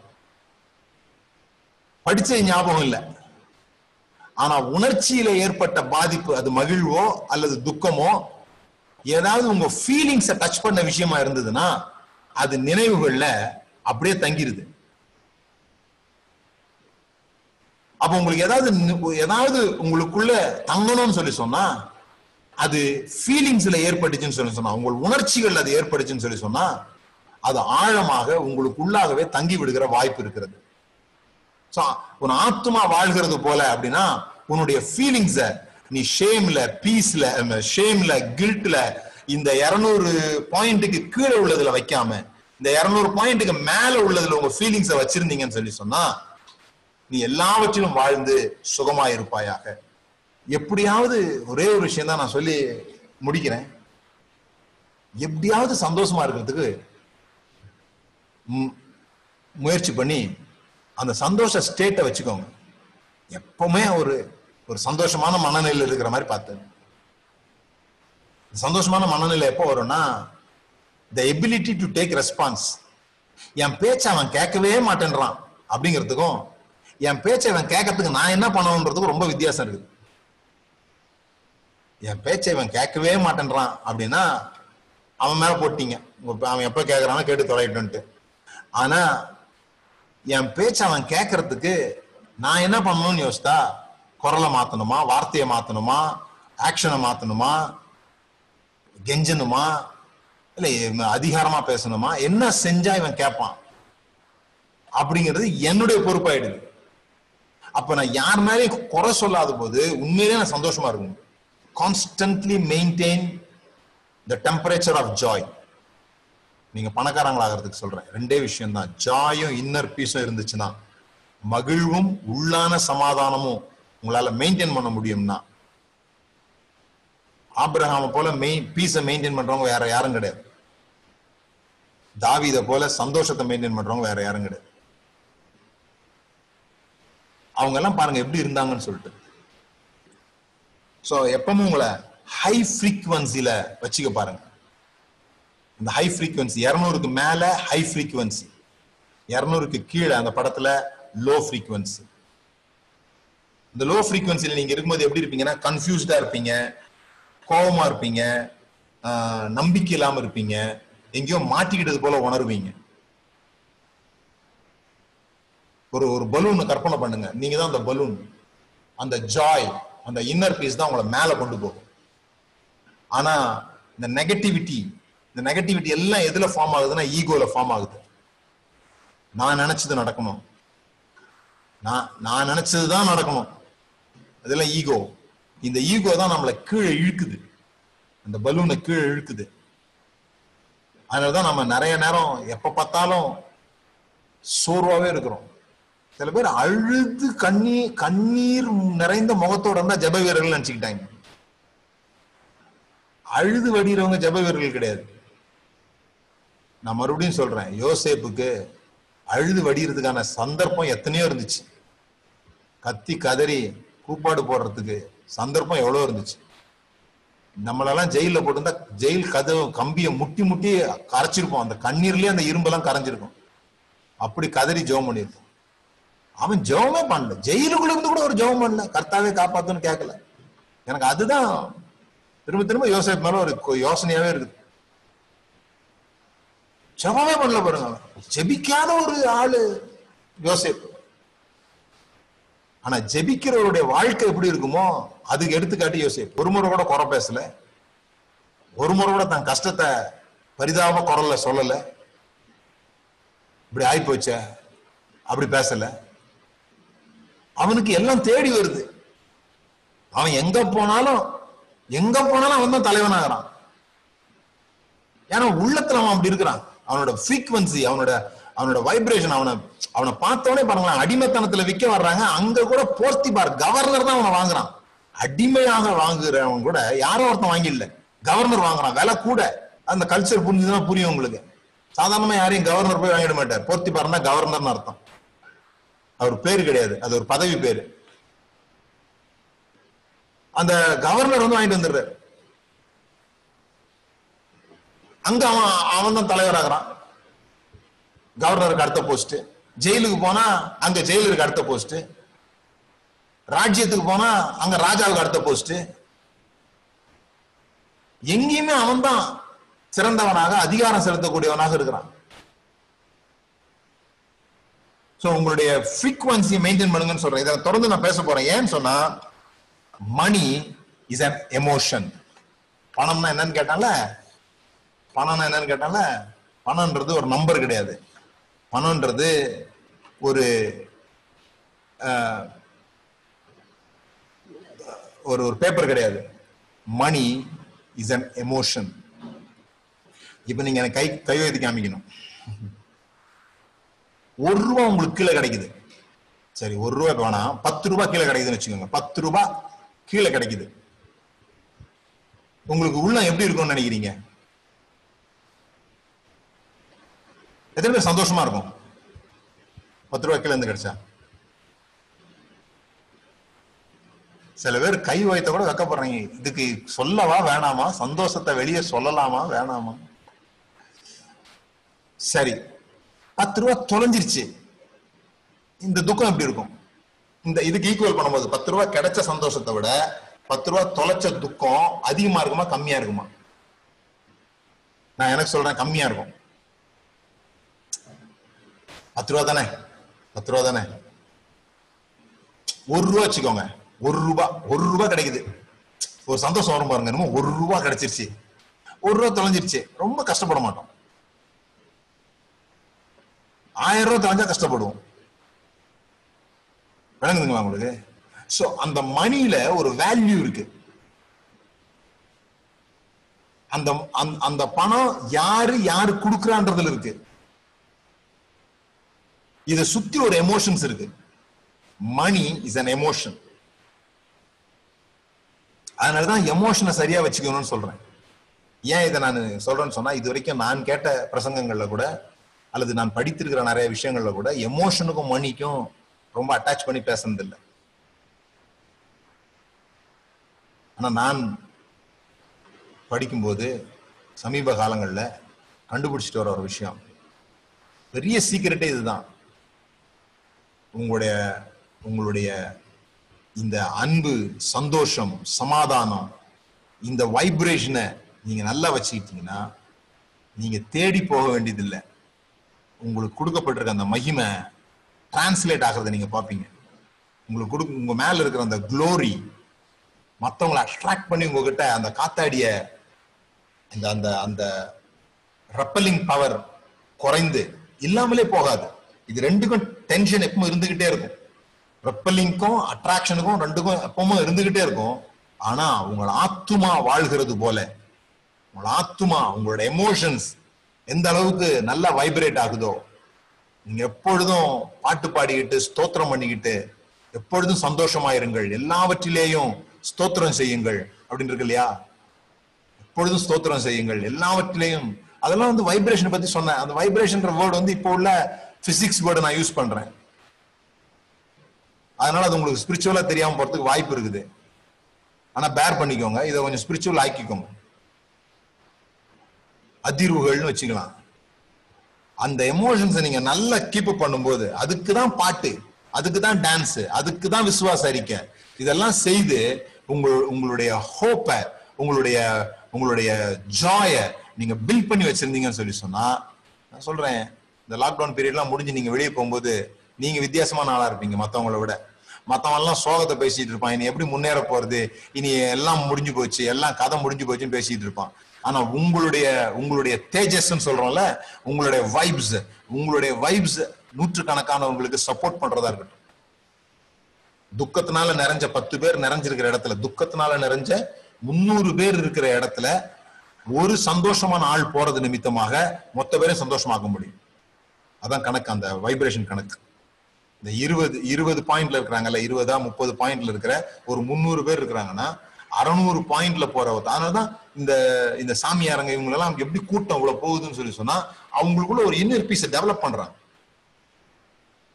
இன்னர் பீஸ். நாம ஜபத்தே எப்படி ஆகிட்டோம்னா அழுது ஜபிக்கிறது ஆகிட்டோம். ஜபத்துக்கே நமக்கு என்ன தேவைப்படுதுன்னா மோசமான காரியங்களை பேசுற இடம் ஆகி போச்சு. மொத்த மொத்த பாதகத்தையும் பேசுற ஒரு இடம் எதுனா ஜபம். நீ ஜபம் பண்ணிட்டு வரும்போது பாருங்க, நிறைய பேர் ஜபம் பண்ணிட்டு வெளியே வரும்போது நீங்க பேட்டரிய பேட்டரிய சார்ஜ் பண்றீங்க பேட்டரிய சார்ஜ் பண்றீங்க சில சமயம் நான் இந்த தப்பு பண்ணிருக்கேன். நைட்டு சார்ஜ் பண்ண சார்ஜில் போட்டுருவேன், அந்த பின் எடுத்து மொபைல்ல மாட்டிட்டு படுத்துருவேன். காலையில் எழுந்து பார்ப்பேன் சார்ஜ் ஆயிருக்காது. என்ன சுவிட்ச் போட மறந்துருப்பேன். வெறும் சொல்லுனா மட்டும் போதும், அதெல்லாம் சுவிட்ச் போடனால அதை மறந்துருப்பேன். நான் நீங்களாம் அப்படி கிடையாது, நீங்களாம் ரொம்ப தெளிவாகிறீங்க பாக்கிறதுக்கு. நான் தான் அப்படி, நான் பல சமயம் அப்படி நடந்திருக்குது பாருங்க எனக்கு. அப்போ பேட்டரி சார்ஜ் போட்டா அந்த இதை பார்த்தோன்னே தெரியணும்ல, அந்த வரி வரியா இருக்குமே பேட்டரி ஃபுல்லுன்னு காமிக்கணும்ல. நம்ம ஆளுங்க பேட்டரி சார்ஜ் பண்ற மாதிரி தான் ஜபத்துக்குள்ள போறாங்க, ஆனா வெளியே வரும்போது சார்ஜே ஏறாம தான் வெளியே வர்றாங்க, ட்ரெயின் ஆகி வெளியே வர்றாங்க. அப்படி தொங்கி போன முகத்தோட அப்படியே ஒரு மாதிரி வர்றாங்க. ஏன்னா அவ்வளோ கதறல் கதறி அவ்வளோ பாவம். அந்த இடத்த எப்படி பயன்படுத்துறதுன்னு தெரியல. அதுக்கு சொல்லித்தரணும், ஜபம்னா என்னன்றது சொல்லித்தரணும். நீங்க நீங்க ஜபம் பண்ணிட்டு வெளியே வரும்போது எப்படி இருக்கிறீங்கன்னு பாருங்க. நீங்க ஜபத்துல இருந்து வெளியே வரும்போது எப்படி இருக்கிறீங்கன்னு பாருங்க. ஒரு ஒரு பேட்டரி சார்ஜ் ஆகிட்டா அது எப்படி ஃபுல்லா க்ளோவா இருக்கும். நாம் அப்படி க்ளோவா வெளியே வர்றோமான்னு தெரியணும். அதுக்குதான் இது எல்லாமே சொல்லப்பட்டிருக்கு.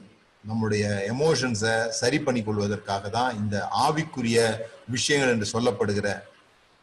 சர்ச்சுக்கு போறது அதுக்கு தான். சர்ச்சுக்கு போறது சண்டை போட்டு வரதுக்கு இல்லை, சர்ச்சுக்கு போயிட்டு ஒருத்தர் ஒருத்தர் குறை சொல்லிட்டு வரதுக்கு இல்லை. ஒரு பத்து பேர் நூறு பேர் சேரும் பொழுது அங்க ஒரு ஒரு பெரிய சந்தோஷம், ஒரு பெரிய சமாதானம், ஒரு பெரிய நம்பிக்கை அந்த இடத்துல உருவாகுது. நீங்க இந்த Amway meeting, Herbalife meeting எல்லாம் போனீங்கன்னா தெரியும். சும்மாவே கூப்பிட்டு போவான், சும்மா வாப்பா அந்த மீட்டிங் வந்து பார்க்க வாப்பான்னு போவான். கூட்டு போய் அங்க போன கூட்டத்தை பார்த்தோன்னே இவனுக்கு ஒரு ஆசை, இவ்வளவு பேரும் சம்பாதிக்கிறான் அப்ப நம்ம சம்பாதிக்காம இருந்துட முடியும் அப்படின்னு நம்பிக்கையே சேர்ந்துருவோம். அதுக்குதான் அங்க அவ்வளவு பெரிய கூட்டமும் லைட்டும் போட்டு வச்சிருக்கிறது. அப்ப அந்த நம்பிக்கை இங்க வரணும், ஞாயிற்றுக்கிழமை காலையில வரணும். இவ்வளவு பேருக்கு உதவி செய்யற ஆண்டவர் எனக்கும் உதவி செய்வார் நம்பிக்கை வருது, பாக்குறோம் நம்ம. அதுதான் சாட்சியெல்லாம் சொல்ல வைக்கிறாங்க. இதெல்லாம் சொல்லும் போது நமக்குள்ள ஒரு நம்பிக்கை பிறகுது. அந்த நம்பிக்கை தான் விஷயமே தவிர வேற நீங்க சொல்ற ரிலீஜியஸ் விஷயங்கள் இல்லை. இதனால நான் ஆரம்பிச்சிருக்கிறேன், எமோஷன்ஸ் பத்தி பேச ஆரம்பிச்சிருக்கேன். தொடர்ந்து சில வாரங்கள், ஒன்று ரெண்டு வாரங்கள் நான் இந்த எமோஷன்ஸ் பத்தி பேச போறேன். எப்படி இந்த எமோஷன்ஸை பயன்படுத்துறதுனால நாம் பணங்களை வெளியே கொண்டு வர முடியும், நம்ம நோக்கி கொண்டு வர முடியும். ஸோ இன்னைக்கு நீங்க எடுக்க வேண்டிய தீர்மானம், சந்தோஷமா இருக்க பழகுவேன் அப்படின்னு. அது ஒரு பழக்கம், அது பிறப்புல வர்றது கிடையாது, அது பழக்கம், அது வளர்ச்சியினருடைய அடையாளம். மூணு வயசுல சந்தோஷமா இருந்தவங்க கொஞ்சம் கை வைத்து காமிங்க. மூணு வயசுல உங்களுக்கு அறிவு எவ்வளவு இருந்திருக்கும்? குறைவா இருந்திருக்கும் இல்லையா? மூணு வயசுல உங்க வெயிட் எவ்வளவு இருந்திருக்கும்? குறைவா இருந்திருக்கும். உங்க மூணு வயசுல உங்களுடைய சட்ட சைஸ் என்னவா இருந்திருக்கும்? குறைவா இருந்திருக்கும். இப்போ உங்களுக்கு முப்பது வயசு, ஐம்பது வயசு, ஓகே. இப்ப இதெல்லாம் வளர்ந்துருக்கா வளரலையா? உங்களோட அறிவு வளர்ந்துருக்குது, உங்களோட சட்ட சைஸ் வளர்ந்துருக்குது, உங்களோட வெயிட் வளர்ந்துருக்குது. சந்தோஷம் எத்தனை பேர் வளர்ந்துருக்குது? மூணு வயசுல இருந்து சந்தோஷம் அது மட்டும் குறைஞ்சிக்கிட்டே போயிருக்குது பாருங்க. இதுதான் ஆச்சரியமான விஷயம். அப்ப நீங்க வளரல, எங்கேயோ உங்க வளர்ச்சி தடைப்பட்டு போயிருக்குது. நீங்க வளர்ந்துட்டீங்கன்னா மூணு வயசுல அந்த சந்தோஷத்தை விட இப்ப அதிக சந்தோஷத்துல இருக்கணும். அதான உண்மையான வளர்ச்சி இல்லையா? அப்ப அந்த அந்த எங்க ஸ்டக் ஆயிட்டோம், எங்க வளர்ச்சி நிறுத்திட்டோம் அப்படின்றத நம்ம பார்க்கணும். இதுக்கெல்லாம் ஆண்டவர் நமக்கு உதவி செய்வாராக. நம்ம ஜெபம் பண்ணுவோம். தொடர்ந்து வாரம் வாரம் நம்ம இதுல பேச போறோம். இன்னும் ஒன்று ரெண்டு வாரங்களுக்கு நம்ம இந்த எமோஷன்ஸ் பத்தி பேசுவோம். அது வரைக்கும் நீங்க செய்ய வேண்டியது சந்தோஷமா இருக்க பழகுங்க. ரெஸ்பான்சிபிலிட்டி. வேற யாரும் உங்களுக்கு சந்தோஷத்தை கொடுக்கணும்னு நினைக்காதீங்க. வேற யாரும் உங்களுக்கு சந்தோஷத்தை கொடுக்க முடியாது, வேற யாரும் உங்களை துக்கப்படுத்தவும் முடியாது. அது உங்களுடையது. நீங்க துக்கமா இருக்கணும்னு முடிவு பண்ணிட்டீங்க, நூறு கவுண்ட மணி ஆயிரம் வடிவேல் வந்தாலும் உங்களை சிரிக்க வைக்கவே முடியாது. நீங்க துக்கமா இருக்கணும்னு முடிவு பண்ணிட்டீங்கன்னா. நீங்க சந்தோஷமா இருக்கணும்னு முடிவு பண்ணிட்டீங்க, எவ்வளவு பெரிய ஹாரர் பிக்சர் பார்த்தா கூட நீங்க சிரிச்சுட்டே இருக்க முடியும். சோ இந்த படத்துக்கு, உங்க வாழ்க்கைன்ற படத்துக்கு நீங்க தான் டைரக்டர். உங்க வாழ்க்கை படத்தை நீங்க தான் ஓட்ட போறீங்க. நீங்க தான் டைரக்டர். அதை ட்ராஜடி பிக்சராகவே எடுக்காதீங்க, கொஞ்சம் காமெடி பிக்சராகவும் ஆக்குங்க. நீங்க செய்யற தவறுகளுக்கு நீங்களே சிரிக்க கத்துக்கோங்க. யாராவது உங்களை கிண்டல் பண்ணா அவங்களோட சேர்ந்து சிரிங்க, சீராதீங்க, தொட்டாசி நீங்க இருக்காதீங்க. என்ன இப்படி சொல்லலாம், சீராதீங்க, சிரிங்க, நிறைய சிரிங்க, வாய்ப்புகளை உருவாக்குங்க. சிரிக்கிறதுக்கு, சந்தோஷமா இருக்கிறதுக்கு கண்டுபிடிங்க. உங்களுக்கு வாழ்க்கையில என்ன விஷயம் நடக்குதுன்னு முக்கியம் இல்லை, அதுக்கு என்ன அர்த்தம் கொடுக்குறீங்கன்றதான் முக்கியம். வாழ்க்கையில நடக்கிற நடக்கிற சம்பவங்களால மனுஷன் பாதிக்கப்படல, அதுக்கு அவன் அர்த்தம் கொடுக்குறான் பாருங்க. அடிக்கடி சொல்ற கதையோட சொல்லி நான் முடிக்கிறேன். ஒரு ரோஜா தோட்டத்துக்கு போறீங்க, நிறைய ரோஜா பூவை பறிக்கிறீங்க. பறிச்சுட்டு வெளியே வரும்போது எத்தனை பூவை பறிச்சோம்னா எண்ணுவீங்களே தவிர எத்தனை முள்ளு குத்துச்சின்னு எண்ண மாட்டீங்க. எத்தனை முள்ளு குத்துச்சின்னு எண்ண மாட்டீங்க. யாக்கோபு தனியா போனா இரட்டிப்பான ஆசீர்வாதம் கூட திரும்பி வர்றான். பனிரெண்டு பிள்ளைங்க, அவனுக்கு இல்லாததே இல்லை. அவன் இப்ப ஒரு வார்த்தை சொல்றான் பைபிள்ல, எல்லாம் எனக்கு எதிராக நடக்கிறது, இவை எல்லாம் எனக்கு எதிராக நடக்கிறது. எவையெல்லாம்? ஒருத்தங்க என்கிட்ட வந்தாங்க, சொன்னாங்க, வீட்டுல எப்பாவும் பார்த்தாலும் சண்டைங்க, வீட்டுல எப்பா பார்த்தாலும் சண்டை. நானும் ரொம்ப பரிதாப முகத்தை வச்சுக்கிட்டு, அப்படியா, கடைசி எப்ப சண்டை போட்டீங்க? நேத்து நேத்து சண்டை போட்டோம். சரி, அதுக்கு முந்தின சண்டை எப்போ நடந்துச்சு? அது ரெண்டு வாரத்துக்கு முன்னால நடந்துச்சு. அதுக்கு முந்தின சண்டை அது ஒரு ரெண்டு மாசம் இருக்கும். ரெண்டு மாசத்துல ஒரு மூணு சண்டை நடந்திருக்கு. அதுக்கு எப்போ பார்த்தாலும் வீட்டுல சண்டையாம். ரெண்டு மாசத்துல மொத்தமே மூணு சண்டை தாங்க நடந்திருக்கு, அதுக்கு எப்ப பார்த்தாலும் சண்டை. புரியுதுங்களா உங்களுக்கு மனசு எப்படி வேலை செய்யுதுன்னு? என்னவெல்லாம் தோல்வி நடந்ததோ அதெல்லாம் ஒரே படமா தெரியும். என் வாழ்க்கையே தோல்விங்க அப்படின்றவங்க. அதே யோசேப்பு போய் பாருங்களேன், நீங்க என்ன குளியில தூக்கி போட்டீங்கப்பா, ஆனா அதுக்காக வருத்தப்படாதீங்க, உங்களுக்கு ஜீவரட்சணையை செய்யும்படி தேவன் என்னை முன்னே அனுப்பினார். அவன் கதை எப்படி பாக்குறான் பாருங்க. இங்க பையன் உயிரோடு இருக்கான்ற விஷயம் தெரியாம இங்க ஒருத்தன் எல்லாம் எனக்கு எதிராக நடக்குதுன்றான். அங்க ஒருத்தன் உண்மையிலேயே ப்ராப்ளத்துக்குள்ள போயிட்டு வந்தவன் அதை வேற மாதிரி பாக்குறான். இவன் உண்மையான ப்ராப்ளத்துக்கு கூட போல, சும்மா ஒரு பொய்ய நம்பிக்கிட்டு இருக்கான். அதுக்கு இவ்வளவு சோர்வு, எல்லாம் எனக்கு விரோதமா நடக்குது, நீங்க நிச்சயமா என் நரமயிற பாதாளத்துல துக்கத்தோட தான் இறங்க பண்ணுவீங்க, இவனும் செத்து போயிடுவான், என்ன பிள்ளை இல்லாம ஆக்குறீங்க, மோசமாவே பேசிட்டு இருக்கிறான். ஆனா இங்க அதெல்லாம் ஒரு ஆச்சரியமான விஷயம். அப்படி பேச கத்துக்கணும். நடக்கிற எல்லாவற்றிலையும் இருக்கிற, உங்களுக்கு நடக்கிற எல்லாவற்றிலையும் ரெண்டு கதை இருக்கு, ரெண்டு ஸ்டோரி இருக்கு. நீங்க எந்த ஸ்டோரி பார்க்க போறீங்கன்றதுதான் உங்களுக்குள்ள ஏற்படுத்த போகிற மாற்றம். ஜெபம் பண்ணுவோம். பிதாவே, உமக்கு நன்றி செலுத்துகிறோம். இந்த நாளில எங்களுடைய உணர்ச்சிகளை சந்தோஷமுடையதாக, மகிழ்ச்சிக்குரியதாக, சமாதானம் நிறைந்ததாக, இந்த ஹை ஃப்ரீக்வன்சியில, காட்ஸ் ஃப்ரீக்வன்சியில, அந்த என்லைட்மெண்ட் ஃப்ரீக்வன்சியில வைத்துக்கொள்ள பழக எங்களுக்கு உதவி செய்ய முடியாது ஜெபிக்கிறோம். அதன் நிமித்தமாக எங்கள் ஆத்மா வாழ்கிறது போல நாங்கள் எல்லாவற்றிலும் வாழ்ந்து சுகமாக இருக்க போகிற அந்த நாட்களை நினைத்து நாங்கள் சந்தோஷப்படுகிறோம். தேவரீர், உம்முடைய திட்டங்கள் எங்களுக்கு முன்பாக விளங்கும்படியாக நாங்கள் செபிக்கிறோம். அவைகளிலே நாங்கள் ஆனந்தப்படுகிறோம். எங்களை குறித்து நீர் உயர்வாய் சிந்திக்கிறீர், எங்களை குறித்து நீர் பெரிய திட்டங்களை வைத்திருக்கிறீர் என்பதை அறிந்திருக்கிறோம். ஆகவே இந்த நாளில் நாங்கள் தீர்மானிக்கிறோம், எந்த காரியமும் எங்களை சோர்வுக்குள்ளாகவோ, வருத்தத்துக்குள்ளாகவோ, துக்கத்துக்குள்ளாகவோ விழ நாங்கள் அனுமதிக்க மாட்டோம். அப்படிப்பட்ட வார்த்தைகளை நாங்கள் பேச மாட்டோம். அப்படிப்பட்ட உணர்ச்சிகளை ரொம்ப நேரம் நாங்கள் இருக்க மாட்டோம் என்பதை இந்த நாளில் நாங்கள் தீர்மானிக்கிறோம். இங்கே இருக்கிற ஒவ்வொருவரும் அப்படி தீர்மானிக்கிறார்கள் நான் விசுவாசிக்கிறேன். அது அவர்களுக்கு பலிப்பதாக என்று சொல்லி ஆசீர்வதிக்கிறேன். இயேசுவின் நாமத்தினால் பிதாவே, ஆமென், ஆமென். தேங்க்யூ. God bless you. உங்களுடைய ஃபீட்பேக்ஸ் நீங்க குரூப்ஸ்ல போடலாம். உங்களுக்கு எதுல அந்த லிங்க் வந்ததோ அதுல உங்களுடைய ஃபீட்பேக்ஸ், இன்னைக்கு உங்களுக்கு என்ன பிரயோஜனமா இருந்தது அதை போடலாம். காணிக்கை அனுப்புறவங்க உங்களுடைய காணிக்கைகளை வழக்கம் போல ஜிபேலையோ அல்லது பேங்க் அக்கௌண்ட்லயோ நீங்க அனுப்பலாம். தேங்க்யூ. God plus.